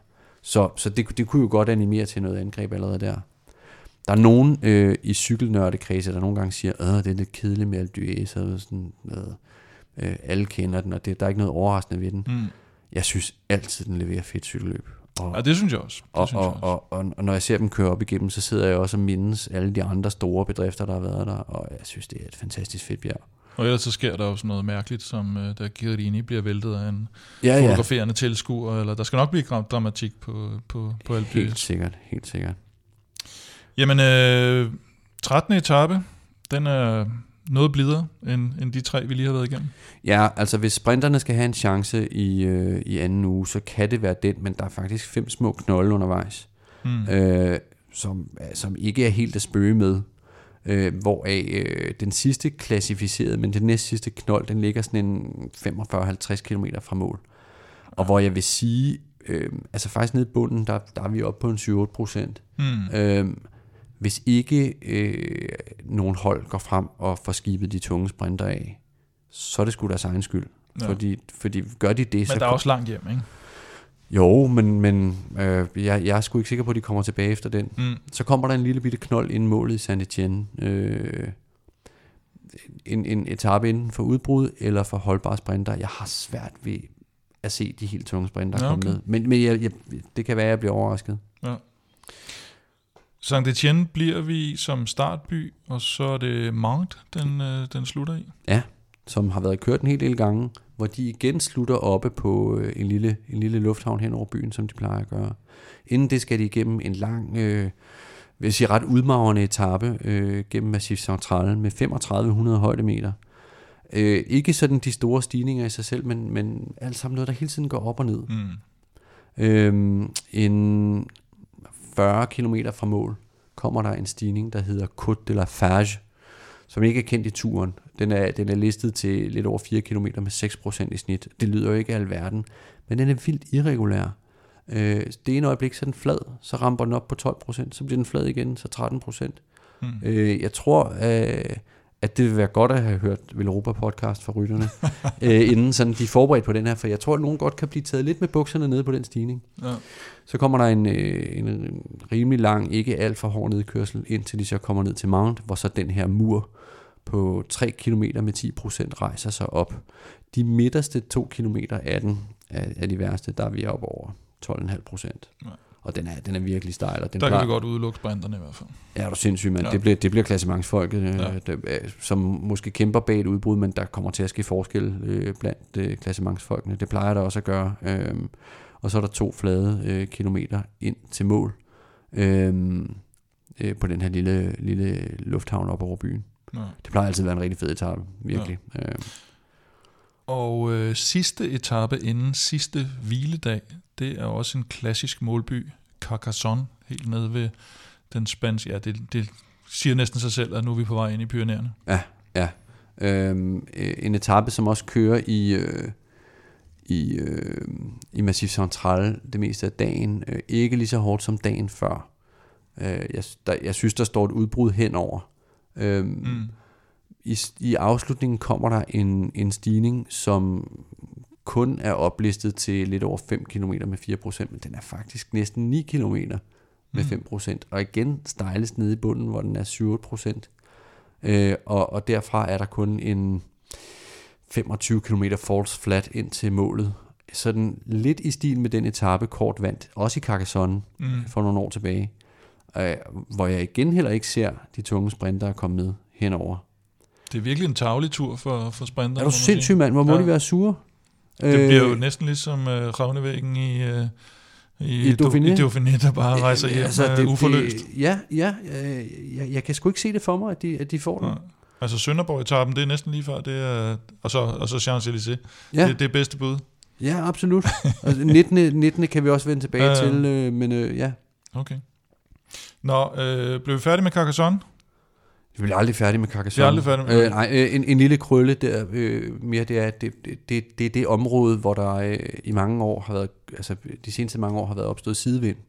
Øh, dernede ved Det er rigtigt, der er den der Øh, modbydelige øh, vind. Le vent øh, som man jo aldrig helt skal afskrive der. Mm. Så, men om den blæser den pågældende dag, det, det ved vi jo ikke. Men Det gode ved, at man ikke bliver færdig med Carcassonne, det er faktisk, at den er også startby, når vi skal snakke tredje uge i turen om ikke så længe. mm-hmm. Vil Europa Podcast præsenteres i samarbejde med Odset fra Danske Licensspil. Vi glæder os til sommer og Tour de France på dansk jord, hvor Odset er stolt sponsor af Grand Depart Danmark. Følg med på Odsets hjemmeside eller i appen. Husk, at du skal være minimum 18 år og spille med omtanke. Har du brug for hjælp til spilafhængighed, så kontakt Spillemyndighedens hjælpelinje Stop Spillet eller udluk dig via Rufus. Regler og vilkår gælder. Men inden vi gennemgår den tredje afgørende uge af Tour de France, så skal vi lige forbi Schweiz rundt, der startede i søndag. Så inden vi skal snakke Schweiz rundt, så skal jeg lige gøre opmærksom på, jo, at som du kan høre, så er Odset for Danske Spil med som partner igen på Velropa Podcast, og hver uge så kan du finde de klassiske Velropa Specials inde på otted.dk, Stefan Staltip, Plæstners Podie, Velropas vinder, af og til Claus' Kub, og i den her uge, eller i hvert fald øh, om, om ikke så længe, så har jeg hørt rygter om, at der også kommer en Kaspers Cup. Det kan vi lige vende tilbage til, fordi den er, den er lidt lakrids. Men øh, gennem hele juni og Tour de France, så kan du også spille med i det, vi kalder for Odset-quizzen. Der kan du vinde 200 kroner til din blå konto på odset.dk. Og øh, så faktisk de her ekstra, trø- eller ikke ekstra trøjer, men ekstra præmier, øh, som, øh, som Elming fortalte om i sidste uge, de, de Tour de France trøjer, som, som Odset udgiver, det er faktisk ekstra præmier her i det, der hedder Odset-quizzen. Det kommer der mere om senere. Du får fem udsagn. Du skal ganske enkelt forudsige, hvilke af de fem udsagn, der går hjem undervejs, og den konkurrence, den finder du på vores Facebook-side, facebook.com europa Der ligger allerede en Odset-quiz for Schweiz rundt, der ligesom er i gang, øh, som vi afventer resultatet af, og så kommer der selvfølgelig med, med Tour de France senere. Der er tre krav for at være med. Du skal være mindst 18 år gammel, du skal bo i Danmark, og så skal du have en blå konto hos Odset for at kunne modtage din præmie, hvis du vinder. Schweiz rundt er vel, hvad man kan kalde halvvejs, tænker jeg. Øh, Stefan fortalte i sidste uge om de her fem første etapper, som øh, var svære at forudse. Det kunne blive både det ene og det andet. Og det må man sige. Øh, det har været øh, første etape. Fuglsang så godt ud. Andreas Kron bliver træer. Kun lige stået af, af Stephen Williams fra Bahrain og Mark Schachmann fra Bora. Askren var bedst i anden gruppe. Havde døjet med lidt sygdom øh, op til løbet. Øh, alt i alt god dansk start. Så kommer anden etape, som mest blev, øh, blev kendt for, at Alberto Becciol, han troede, han havde vundet, men øh, Andreas Niklensund, øh, nordmanden, var kørt, var kørt første års stregen nogle, nogle sekunder før. Tredje etape, der får Sagan lige pludselig en sejr, som man jo nok må sige, øh, man sikkert ikke havde, øh, havde ventet. Øh, super dejligt at se ham tilbage, men det, der så kom til at præge den etape, det var det her styrt. Kasper Askren, godt forslået, noget med en flænge ved knæet og hudafskrabninger. Kasper, øh, navnebror til Kasper. Tour de France, og så det her styr, det er ikke den bedste timing. Nej, det var, det var en streg i regningen, men også kun en streg i regningen. Ja. Jeg, jeg kan ikke se, at det bliver fatalt for, for Askren. Øhm, altså, det var, det var hudafskrabninger og en flænge, og det er Mm. hurtigt helet, og det er helt klart klar til Tour de France. Øhm, Der er noget med, at han skal til Belgien nu og undersøges lidt nærmere, så men, hvad vi ved ja, indtil ja, videre, ja, så er der ikke nogen brud i hvert fald. Vi krydser fingre, ikke? Ja. Øh, øh, men, men altså, han er jo sådan en, en sindssyg træningsnarkoman. Mm. Øh, han skal nok komme i form til turen. Altså, det, det er jeg sikker på. Altså, første etape, hvor han sad så godt med. Altså, han sad jo næsten med de bedste over den her ret hårde stigning til sidst. Ja, til trods for, at han havde haft et, et, et dårligt indløb til, til Schweiz rundt med lidt med noget sygdom. Ja, bestemt. Øh, og, og hvis han så alligevel var så god, mm. altså, så tror jeg ikke, det kommer til at have de store konsekvenser. Det er skide ærgerligt, men han skal nok få kørt sig i form alligevel. Altså, øh, han- kan næsten blive endnu mere indebrændt og, og Ja. ja. træne sig selv fuldstændig. Men han har jo haft sådan lidt en, en sæson sådan lige et skridt ved siden af sig selv, eller hvad skal man sige. har kørt godt i nogle, øh, nogle løb, øh, helt specielt øh, Strade Bianche, vil jeg ja. sige, ikke? hvor han jo laver det her solohug til sidst og, og, og, kører sig, og kører sig på podiet. Men i forhold til, hvad vi har været vant til de seneste sæsoner, så har han jo haft sådan lidt et forår uden, eller hvad skal man sige, som man godt kan kalde det. Tror du, det er sådan lidt mere mentalt måske i virkeligheden kan, kan sætte sig, at det er sådan lidt, ah, nu sker der igen et eller andet, der var, der var irriterende, og nu havde jeg gået og, og havde sat mig helt vildt op til det her tur og timet formen og så videre. Øhm, Frem for det fysiske. altså lige netop Kasper Askren øh, ser jeg som så grounded, altså at Mm. Jeg, jeg tror altså ikke, det, det, det kommer til, altså selvfølgelig banner svogler han over det her, Ja, ja. men jeg tror simpelthen ikke, det kommer til at, at ryste hans båd. Øhm, jeg, jeg, jeg tror, han får, får, vendt det til noget motivation til at få trænet endnu mere. Øh, øh, han skal nok være der. Det, Så når han står på, på rampen i København, Ja, så er altså, han, altså øh, selvfølgelig forudsat, at der ikke er sket mere, end hvad vi ved nu. Ja. Ja. Men, men hvis det kun er, som det har forlydt, så er jeg slet faktisk ikke bekymret for ham. Det er godt. Det, det, det satser vi på. Og så kan man sige, at fjerde etape blev kørt i dag. Lige pludselig så det ud som om, at vi skulle have en dansker i den gule føretrøje. Steven Williams, som vi omtalte, eller som jeg omtalte før, han, øh, han bliver simpelthen sat på den sidste stigning. Øh, relativt, relativt kort før mål, men øh, kommer set med danske øjne jo desværre op igen.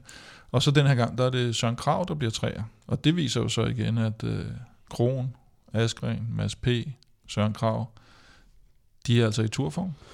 Vingegaard er faktisk også sådan i okay Vingegaard form. kan vi godt tage med. Nu tænker jeg lige de her Ja, ja. med, med, med topplaceringerne i de her.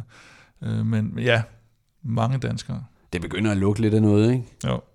Og det er jo også for nogens vedkommende, som for eksempel Andreas Kron, er det jo også noget med, at han er jo ikke 100% sikker, som jeg ved i hvert fald, eller som jeg forstår det, øh, at, at blive udtaget til Tour de France. Nej, altså, altså øh, ser man traditionelt set på det, øh, at det, det skal være de bedste otte mænd, der stiller til, til start i turen, Mm. så bør han helt sikkert være blandt de otte. Altså, så, så igen, øh, det arbejder bare, der skulle være, det skulle være, hvis, hvis Lotto, som jo hænger under spærrelinjen, så vidt jeg husker, for de her øh, nedrykninger, øh, hvis de vælger at, at omplacere ham til andre løb, hvor de tror, han Det kan skåle selvfølgelig- flere point ja. ja. sammen. Øh, Og det ville jo være skrækkeligt. Øh, og, Ja, det ville være en lille smule tavligt i forhold til, øh, til en dansker, der, der kan komme på hjemmebane, vil jeg sige. Ja, jeg vil nærmere sige brutalt. Ikke? Jo. Øh, så så jeg, jeg, jeg, tror, jeg tror på ham. Altså, øh, det, det vil virkelig være strengt andet. Vi skal måske også lige nævne, at der blev kørt uh, Vangtu Challenge tirsdag. Sådan lidt et underligt løb egentlig, synes jeg. Som lyder mere som sådan et motionsløb nærmest. øh, Eller det startede, startede det ikke også som sådan lidt spøjs, hvor det er Ricardo Rico, der lige pludselig ville op og køre på Vangtu, efter han var blevet... Og så var der en masse hype omkring, og, og nogen begyndte at køre noget på Vangtu. Og så kom der simpelthen et løb Ja. lige pludselig, der, der sådan... Står, altså, i forhold til, hvor stor Mont Ventoux er, står det jo sådan meget i skyggen af alle mulige andre løb, men, øh, men Ja. ikke desto mindre. Og, og, og, og, og, sådan på papiret lyder det som det fedeste. Ja, Men jeg har tænkt lidt over, hvorfor det ikke er det, for det er det ikke. Altså, jeg, jeg kan simpelthen ikke svinge mig op over det. Øh, og det jo fordi, at, at det betyder ikke noget, øh, hvor, hvor stor tidsforskel man laver. Det, øh, og, og, selve sejren er ikke i sig selv særlig prestigefyldt. Altså, øh, store, store bjerge egner sig bare ikke rigtigt til endagsløb. Men de er jo skide fede i en Grand Tour, fordi øh, der kommer til at komme en hel masse betydninger i forhold til klassementet og sådan Ja, ja, det, øh, og, og taktik i forhold til det. Men, men ellers så bliver det jo bare sådan en udkrystallisering af, hvem der egentlig er den stærkeste. og det er næsten også ligesom om, man kunne lige så godt bare køre fra Bedouin og så op. Og så, og så er det det, der er løbet, ikke? og det er det, der virker sådan lidt... I cross kan du måske gøre det, er det ikke i Koppenberg, de har det der Koppenberg cross, hvor du bare kører op ad Koppenberg, og det, det er jo noget andet. ja, men, det er så, det er så bliver kort og intenst. Ja, det, bliver- det bliver lidt en, en Altså, det- bastard af et cykelløb. En, ikke? en time, der burde være fed, og som egentlig ikke er det. Men Ruben Guerrero fra EF vinder foran uh, Chavez, tror jeg det var, fra, fra EF. Ja, de fik en dobbelt. en, øh, Øh, dobbelt kørte en fantastisk uh, hurtig tid opad, som jo nærmest kun er overgået af de, uh, de 90'er tider, som, uh, som vi selvfølgelig godt lidt ved, hvordan, hvordan uh, kom i stand. Men uh, ikke desto mindre, han har kørt fantastisk, Guerrero, og bud på en etapevinder i Tour de France måske, Måske, måske. kunne man godt forestille sig. Vi kan ikke komme udenom det. Uh, jeg nævnte det her Kaspers Cup. Ja. Vi, har meldt et, øh, vi har meldt et vedmål ind til Danske Spil. Jeg tror, det kommer på. Øh, måske kommer det allerede på øh, i løbet af torsdagen. Men øh, hvad er det, du har valgt som Kaspers Cup i forhold til Tour de France? Altså, øh, du, du, du stillede mig den her, eller gav mig den her lektie, og jeg overvejede nogle andre øh, muligheder, som jeg egentlig også synes var meget sjove. Øh, men nu er de så ikke blevet det, men så tænker jeg, der skal også være et eller andet helt vildt. Jeg skal, jeg skal prøve at lave et eller andet, som virkelig banker oddsene op. Og, nu ved, nu, og vi ved jo ikke, hvad den giver odds endnu. Vi skal sige, at vi ikke ved, hvad, hvad, hvad danske spillere satser, men vi, vi satser på, at det bliver et relativt højt odds. Ja, for det jeg har valgt at, at kalde Kaspers Kub, eller har det ikke tidligere heddet Kaspers Krystalkugle? Det er også det lige meget. Nu, nu hedder det bare Kub. Kaspers k ja. øh, øh, Det er, at øh, Ineos ikke vinder nogen etappesejre. Nul etappesejre til Ineos. Det er modigt. Det er modigt i forhold til, at vi jo har en, øh, en enkelt start i København, hvor øh, vi vil i hvert fald formoder, at Filippo Garner er til start. Ja, det, det må vi helt klart regne med, han er. Ja. Og, og, og altså, jeg vil lyve at sige andet, end at jeg som minimum tænker ham som nummer to favorit, sammen ja. med øh, sammen med Fanart. Ja. I, så du satser på, at Fanart lige tager den der med, med, med jamen, et sekund, eller for, for revanche på de der to sekunder? Han, det, det var to sekunder i Dauphiné, ja. ikke? Øhm, I dagene inden, der havde Garner ikke lavet en skid. Mm. Dagen inden, der kørte de den her lille målbakke i Massif Central, hvor, øh, hvor, hvor Fanart jo troede, han havde vundet, og så var det, så var det Gody. Gody i stedet for, mm. ikke? Øh, Øh, men men øh, han, han lå og kørte max op ad det her bjerg, eller den her stigning, og, og faktisk mm. så meget, at man kunne se, at han kom i rød zone, øh, da der manglede halvanden kilometer, og Vingegaard var nødt til at gå tilbage og hente ham frem igen, og så fuld max sprint op ad den her. Det går, at han lige slap de sidste par mm. meter. Men altså, han har haft ømme stænger efter den her etape, hvor Ghana, det øjeblik, det begyndte at kigge op af, så hejste han det hvide flag og vinkede, og så trillede han den i mål. Det må have betydet et eller andet. Ja for, hvordan de er mødt op til det her. Så det gør faktisk, at jeg tænker, at fanart øh, har en edge. Øhm, og, og, man, ja, man kan jo sige, hvis, øh, hvis, hvis, øh, hvis ikke de vinder den, så begynder så, det at se sort ud. Så, så kan du godt være, at du har en pointe lige pludselig. Øh, for jeg synes, jeg synes faktisk ikke, at resten af deres hold egentlig har, har ramt den sådan skide godt. Mm. Og det er et hold, der ikke har sådan en særlig stor tradition for at sige, okay, han kører ikke ham her, så vi lader ham tabe et kvarter, og så går han amok på en, øh, ja. på en bjergetappe. Vi så, øh, vi så det i 2020, hvor de var stillet til start med Banal, som jo så udgik med rygproblemer. Mm. Og da han så var udgået, jamen så var det af Carapaz og Kwiatkowski og så videre, ja. som jo havde ligget og skulle arbejde for, for Banal. De havde tabt en masse tid på den konto. Så kørte de og vandt en etape. Men, men, men det plejer de ikke at gøre. Øh, de, de vil prøve så langt som muligt at holde deres kaptajner inde. Og, og så ser jeg det bare ikke rigtig for mig. Og jeg ser øh, at en Ethan Hader, som jeg regner med bliver udtaget. Jeg ved ikke, om han gør det. Mm. Øh, men, men at han bliver overmatchet i alt det, han er god til, er i hvert fald øh, Fanart og øh, Van der Poel. Og måske øh, en, øh, en genopstand, Peter Sagan? Ja, det, det, det tror jeg, jeg vil se, før jeg tror på det. Men, men, men det, det er et modigt sats. Ja. Og der er jo som sagt også en enkelt start øh, på næste sidste etape, som vi vender tilbage til, men jeg tror simpelthen ikke på Ganna der. Nej. Jeg har aldrig set ham køre gode enkeltstarter mod slutningen af en Grand Tour. Okay. Øhm, og den er for hård for ham. Så, ja. Yes, og øh, i første omgang, husk odds-quizzen, facebook.com-velropa. Og så kan du altid finde odds på øh, Schweiz rundt på oddset, og på Tour de France selvfølgelig også på oddset. Og netop tredje uge af Tour de France skal vi til at tale om nu. Mm. Vi var nået til Carcassonne, vi var nået til foden af Pyrenæerne, og så er det egentlig bare derfra, at øh, ordet er dit. Mm. Ja, øh, 16. etape starter i Carcassonne og slutter i Foix i et design, som man har set rigtig mange gange i løbet af de sidste par år hvor de kører sådan, ikke de højeste øh, bjerge i, i Pyreneerne, de, der, de kører lidt småbakker i starten, og så kommer den, der hedder Port de l'Air, som er 11 km med 7% rimelig regulær. Og så kommer så den, der hedder Myre de Peguer, øh, som mest af alt er kendt tilbage fra, øh, fra 2012, hvor, hvor der var spredt sømstifter ud over den. Men hvor, oh, de, ja. men hvor de sidste 3 km op mod toppen er mellem 11 og 18 procent. Øh, og det lyder jo i sig selv rigtig, rigtig fedt men, men indløbet der fra toppen ned til Foix øh, er fornemt at kontrollere. Mm. Så ingen af de gange, den har været kørt, har, har den her myrde begær betydet det helt store. Sidst de kørte den, der angreb Landa hen over den og holdt et forspring, indtil de nåede ned til Foix, hvor de så kørte en, en stigning til sidst, hvor øh, Samoniets vandt, øh, Mm. og Thibaut Pinot kørte fra, øh, fra Banal. Men, men jeg, jeg, jeg ser et udbrud for mig øh, Ja. på den her etape. To løb i løbet, hvor, hvor der i klassementsgruppen nok ikke bliver lavet de helt store. Et, et løb i løbet, og så Ja. ja. nogen, der, der, der hviler benene indtil de næste to dage. Ja, fordi så kommer der jo øh, 17. og 18. etape, det, øh, det er med ret øh, legendariske målstigninger i hvert fald. Ja, ja, for fanden. Øh, undskyld, jeg, jeg, jeg bander. Det jo- jeg, det må er, man gerne, jeg er ja. faktisk gammel slagteriarbejder, det skulle man ikke tro. øhm, øh, ja, den første, øh, hvad hedder det, øh, 17. etape må vi være nået til, øh, Yes.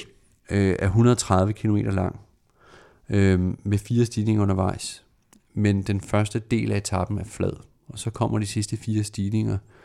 Col d'Aspin, kategori 1, Urquette d'Ancissant øh, fra sin blideste side, kategori 2, øh, og så de to sidste stigninger, som jeg lige vender tilbage til, fuldstændig rap. Der er næsten ikke noget dal imellem, så det er ret flot designet. Det Mm. gør, at det bliver muligt at, at angribe udefra. Den næst sidste stigning, øh, Col de Valuronacé, øh, er en stigning, man har brugt en hel del siden 97, hvor det var med første gang, hvor Bjørn Ries blev sat for første gang, hvilket var rigtig ærgerligt. Øhm, den er listet som 10,7 km med 6,8 procent. Og det undrer mig lidt, hvordan de, de egentlig opgør de her øh, stigninger, fordi det, det, det yder den slet ikke øh, ret. Altså, den er, Mm. den, sådan- jeg tror, man næsten har taget et stykke dal med for at få den til at blive sådan.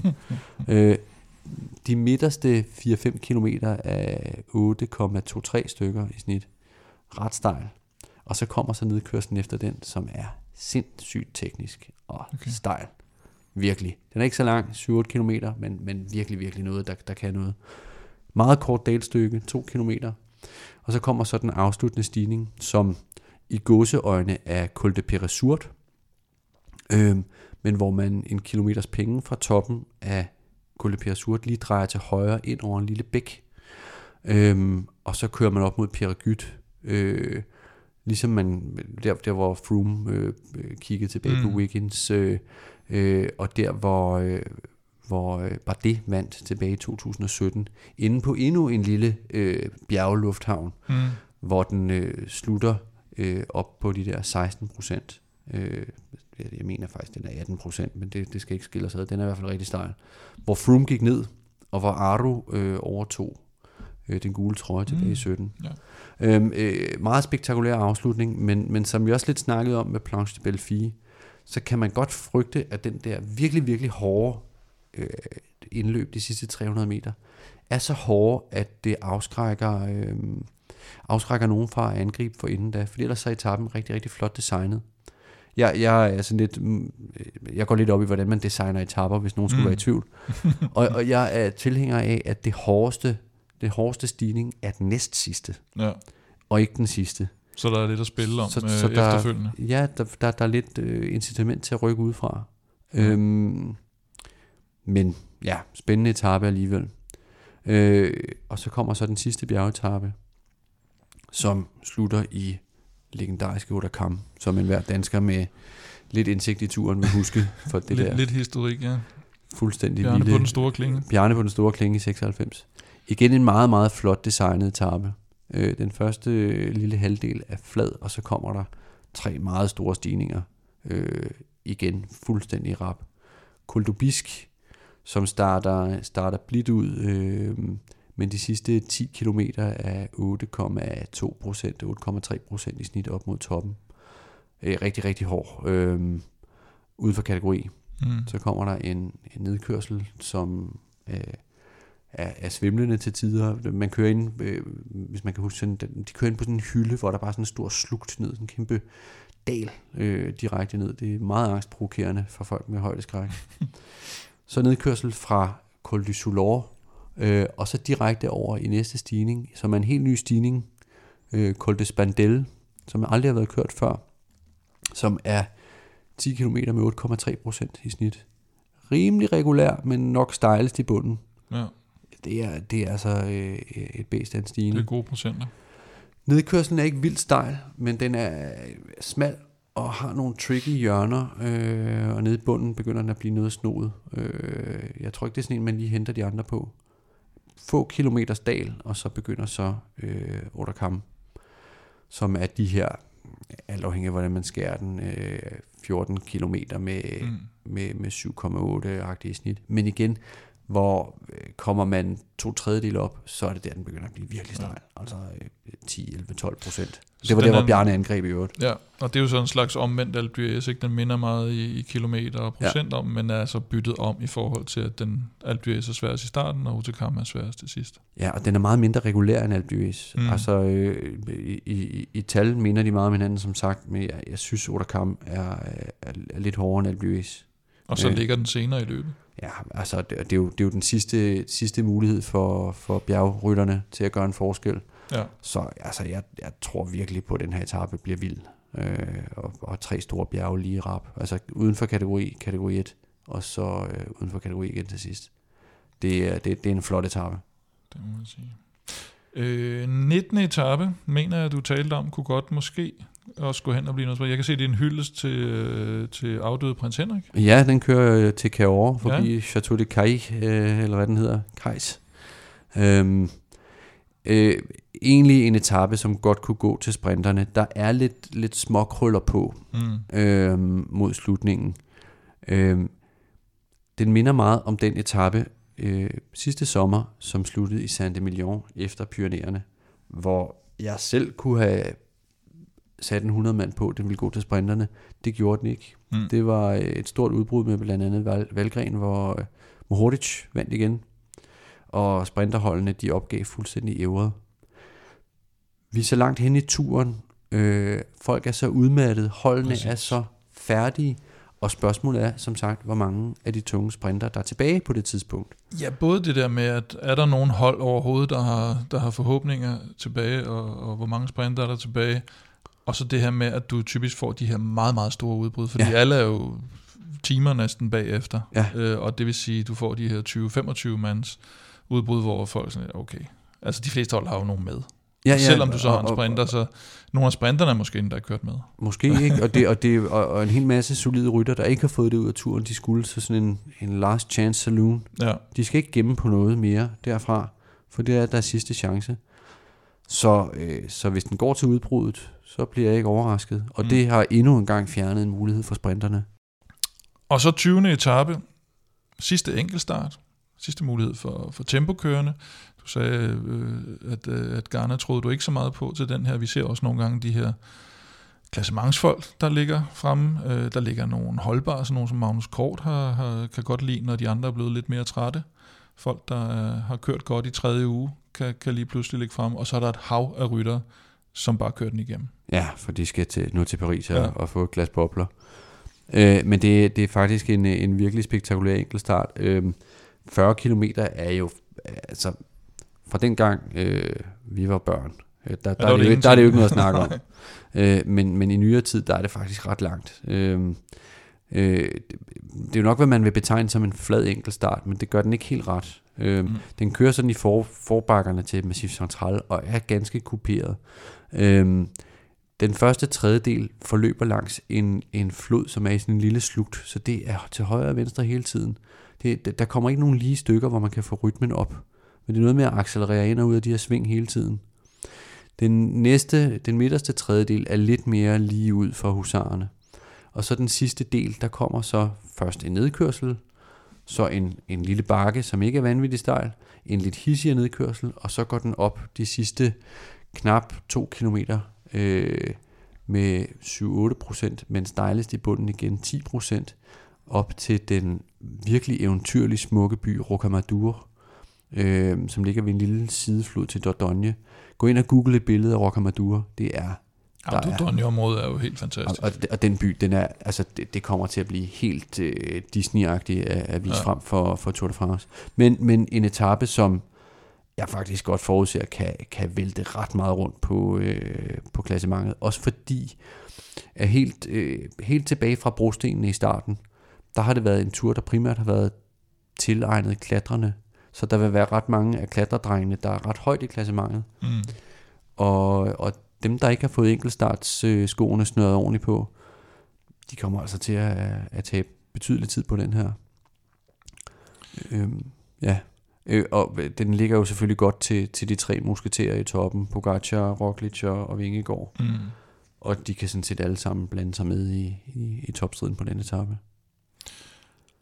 Og så 21. etape, så skulle det da være pokkers, om ikke, øh, om ikke sprinterne de, de får lidt, medmindre der bliver lavet den her, hvor det Bradley Magi og Vinokurov og Cancellara, der på et tidspunkt øh, snød dem alle sammen i, i sidste sving på, på Champs-Élysées. Øh, sprinteretappe, kan vi nok sige, og måske den mest øh, prestigefyldte sprinteretappe, eller sprinterløb overhovedet at vinde. Ja. Øh, og, og se, hvor mange der er tilbage, bliver måske, øh, bliver måske det mest overraskende eller, og spændende ved det. Hold kæft, hvor vil det være synd, hvis den så ikke går til sprinterne. Eller hvis der ikke er nogen tilbage. Ja, Men så har vi jo, så vinder Mads P. jo igen, hvis ikke vi betragter ham og, som og Magnus. Kort, ikke? Han har jo tidligere vundet den sidste etape i Madrid i Vuelta. Så og hvorfor så ikke? Søren Krav på tredjepladsen. Ikke? Ja, det er okay. Ja. Men den sidste etape kan vi jo ikke rigtig... Det giver jo ikke rigtig nogen mening at sige noget om selve ruten på den, fordi det er jo rent parade. Altså, hvis man aldrig har set Tour de France før, øh, så tvivler jeg også på, at man hører den her podcast. Og så, øh, Så, og, og hvis man aldrig har set Tour de France før, så vil man kede sig alligevel under, under den sidste etape, tror jeg, hvis man tænker, at man skal ind og have spektakulært cykel. Hvordan er du i forhold til Elming? Kan meget godt lide, at uh, Giroen slutter med, med enkeltstart i stedet for en paradekørsel. Hvad, hvad er din... Uh, er, du, er du på franskmændenes side efter Fignon blamagen, at uh, det skal man ikke have? altså, jeg er så meget traditionalist. Altså, øh, der, der er kødudskæringer, jeg bedre kan lide en flæskesteg, men jeg spiser det alligevel pligtskyldigt juleaften. Ja, Fordi sådan er det. ja. Øhm, og, øh, og, og- det skal slutte af. Det er på Champs-Élysées. Det er sgu da flot og festligt, og Mm. rytterne får mulighed for at sidde og, og få en lille pivot, og øh, der er sådan en løsluppen stemning, og dem, man har siddet og skubbet til oppe i de nordfranske veje øh, i blæsende sidevind, dem er man lige pludselig gode venner med, øh, og siger skål og hey. Ja. Øh, og, altså, ja, sportsligt er det ikke særlig interessant andet end spurten. Jeg, jeg, jeg synes, det er en flot afslutning. Ja. Ja, det må jeg sige. Hvem der vinder på Champs-Élysées, det øh, ved vi først om en måned og et, og et par uger, mm. cirka. Mm. Om du vinder i quizzen, det finder vi ud af Uha, nu. uha, uha. Det finder vi ud af nu. Nu skal vi nemlig have fundet ud af den store nørdequiz, kan vi vist godt kalde den for. Jeg stillede jo et, øh, et ret simpelt spørgsmål til at starte med. Mm. Hvem har vundet flest etapper i Tour de France? Andy eller Frank Slæk? Skal vi starte med det? Ja, jeg vil lige starte med at sige, at jeg har ikke googlet. Det har jeg Du har ikke. ikke googlet, det kan jeg bevidne. Øh, Du har ikke, øh, og for alle dem, der ikke hørt, hørt starten, jeg ved ikke, hvordan man ikke kan høre starten, og så måske høre slutningen af en podcast, men øh, vi har været igennem de her etaper, og du har, ikke, du har heller ikke siddet og kigget på noget under Men det. jeg, men jeg har gjort noget andet, som jeg ikke er stolt af. Ja, Jeg har taget noter. du har taget noter. Jeg Ja. vil sige, den er også så, så relativt kompliceret, den her quiz, så, øh, så, så det er da vel ondt, at øh, jeg, jeg, jeg skal også have noter for at, at kunne huske svarene, vil jeg sige.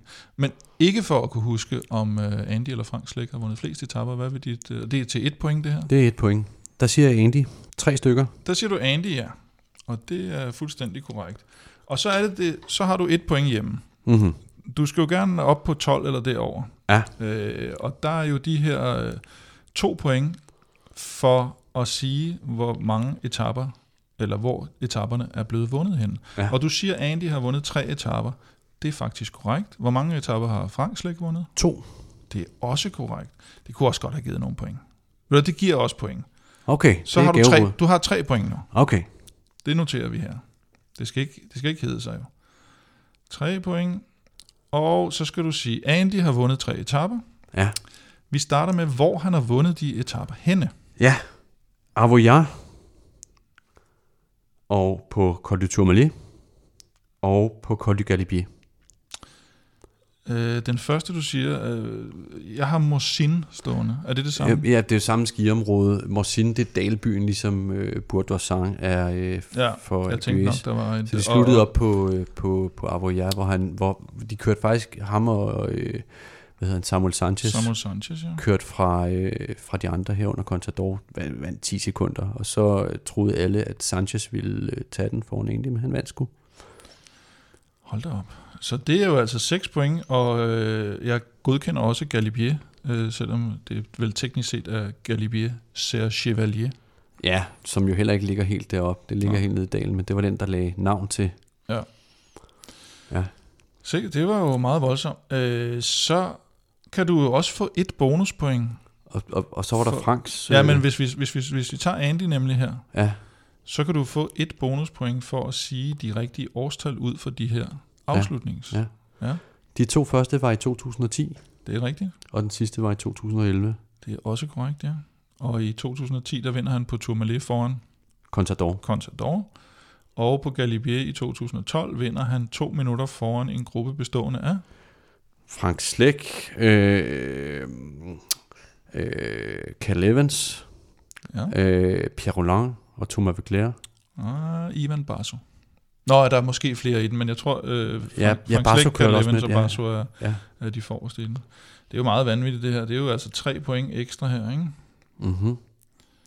Så nu er du oppe på, nu er du oppe på 12 point allerede, uden at have nævnt Frank Slæk overhovedet. Mm. Så nu er du allerede på en del førsteplads. Frank Slæk siger, du har vundet to etaper. Det er også korrekt. Og hvor de blev vundet, giver så to point for hver. Ja. Ja. Alpe d'Huez. Han har vundet på Alpe d'Huez, ja. Ja. Og, Og- og Og i Le Grand Bonnant. også korrekt, ja. Så der har du lige fire point mere. Det ender jo med, at du øh, kommer så langt foran her, at, øh, at vi får svært, eller jeg får svært for Stefan, kan vi vel godt nu allerede måske betragte som ude. Øh, han skal måske mere koncentrere sig om, Elming henter ham. Øh, Kan, kan han køre et lead-out for dig, eller noget? Eller? Eller om han, over, han kan jo måske satse på at hente Skelmose, ja. Som han jo trods alt stadigvæk er tre point efter. det er da også en fin ambition. Det er en fin ambition, synes jeg. Øh, men nu begynder jeg jo at blive lidt bange for dig også, fordi øh, jeg tænker, at årstallene, dem, øh, dem er jeg næsten bange for, at du også kan med Frank Slæk. Ja, Alpe d'Huez var i 2006. Ja. Og øh, Le Grand Bonnant, det var i 2009. Godt så. Så det er fuld plade. For er mand. for sindssygt. Jeg tænker, at øh, hvis, øh, hvis Velropa, jeg har ikke, øh, jeg har ikke vil nævne det her i, øh, i podcasten, men vil, vil, hvis Velropa på et tidspunkt igen skal ind i Discovery-quizzen, Mm. hvor Elming og Stefan jo desværre var med sidst, så vil jeg gerne have dig med som, Okay. øh, som øh, sidekick. Eller også er det mig, der bliver sidekick. Øh, det finder vi ud af, men øh, 3 point, 6 point, det er 9 point, plus 3 point, det er 12 point, plus 4 point, det er 16 point, 18 point. 18 point, det er en 6 points føring. Ja, det er Uha. voldsomt. Det er, ah, det er jo imponerende. Det er, det er sgu imponerende, Kasper. Det Tak. Er, Tak. jeg, jeg troede faktisk ikke, at du ville... Jeg havde godt på fornemmelsen, du ville, du ville gætte det, noget af det, eller det meste af det, men jeg, jeg regnede faktisk ikke med, at du ville, du ville få fuld plade. Man er vel nørd, ikke? Det tror jeg godt, vi kan konstatere, og det tror jeg, at øh, lytterne er glade for, så de får den her fantastiske turrute gennemgang, og tusind tak, fordi du vil, øh, vil komme og, og berige os med det. Og så må vi se, om, øh, om du får ret i nogle af dine forudsigelser om, om sprinterne og, og de enkelte, de enkelte etaper. Må ikke, du- må ikke du også gøre det. Øh, Velropa Podcast er tilbage allerede på tirsdag, hvor øh, Elming og Stefan, så vidt jeg ved, er tilbage. Vi skal have gjort øh, Schweiz rundt færdig, og vi skal have lavet optag til DM, som jo faktisk er om ikke så længe. Du kan lige i mellemtiden gå ind og tjekke Velropa-shoppen på velropa.dk og se, om der er en af de her Grand Depart t-shirts øh, eller en hoodie, som du synes om. Der, er allerede, der har været godt, øh, godt øh, bud derinde, og, og en del, der har købt det allerede. Og hvis du vil vinde den legendariske Velropa Cup, eller nogen af de her mange præmier, vi lancerer, op mod og under Tour de France. Der er blandt andet nogle bøger på vej, ved jeg, og Mathieu Brichel har vist lavet et, øh, et spil og sådan noget, som vi måske også håber at få lidt fingre i. Så hop ind og støt os på tier.dk. Indtil vi høres ved, så kan du øh, følge mig og Europa på Twitter på øh, snabelag Europa. Stefan finder du på snabelag Stefan Djurhus. Han har ikke fået lavet øh, Stefan 2000 endnu, kan jeg forstå. Øh, Elming finder du på øh, Twitter, Instagram, Facebook på NF Elming. Og Kasper, jeg så, du lagde noget op på Facebook. Er du egentlig på Twitter? Det er jeg faktisk ikke. Nej. Jeg, jeg tror altså heller ikke, at mit liv er så interessant, at altså, hvis folk, Nå, men det begyndte, betyder ikke noget. hvis folk begyndte at følge mig, så ville jeg faktisk blive lidt mistænksom. Men, Ja. øh, men altså, jeg kan skifte en blæ hurtigere end et Formel 1-team. Kan jeg skifte øh, hjul på, øh, på en racer? Hvis ikke der er lagt billeder op af det, så er der ingen, der tror på det. Nej, okay. Nej. Det må jeg gøre. Men Facebook, der kan man finde dig på, Øh, det kan jeg ikke huske. Så man søger bare på dit navn? Man søger Kasper Ankergaard. Kasper Ankergaard. Det er fantastisk. Tak til Kasper, tak for nu. Tak fordi du lyttede med derude. Tak til alle vores støtter på tier.dk. Tak til vores partnere, Hello Fresh og Oddset. Støt dem. De støtter os. På genhør i næste uge. Thank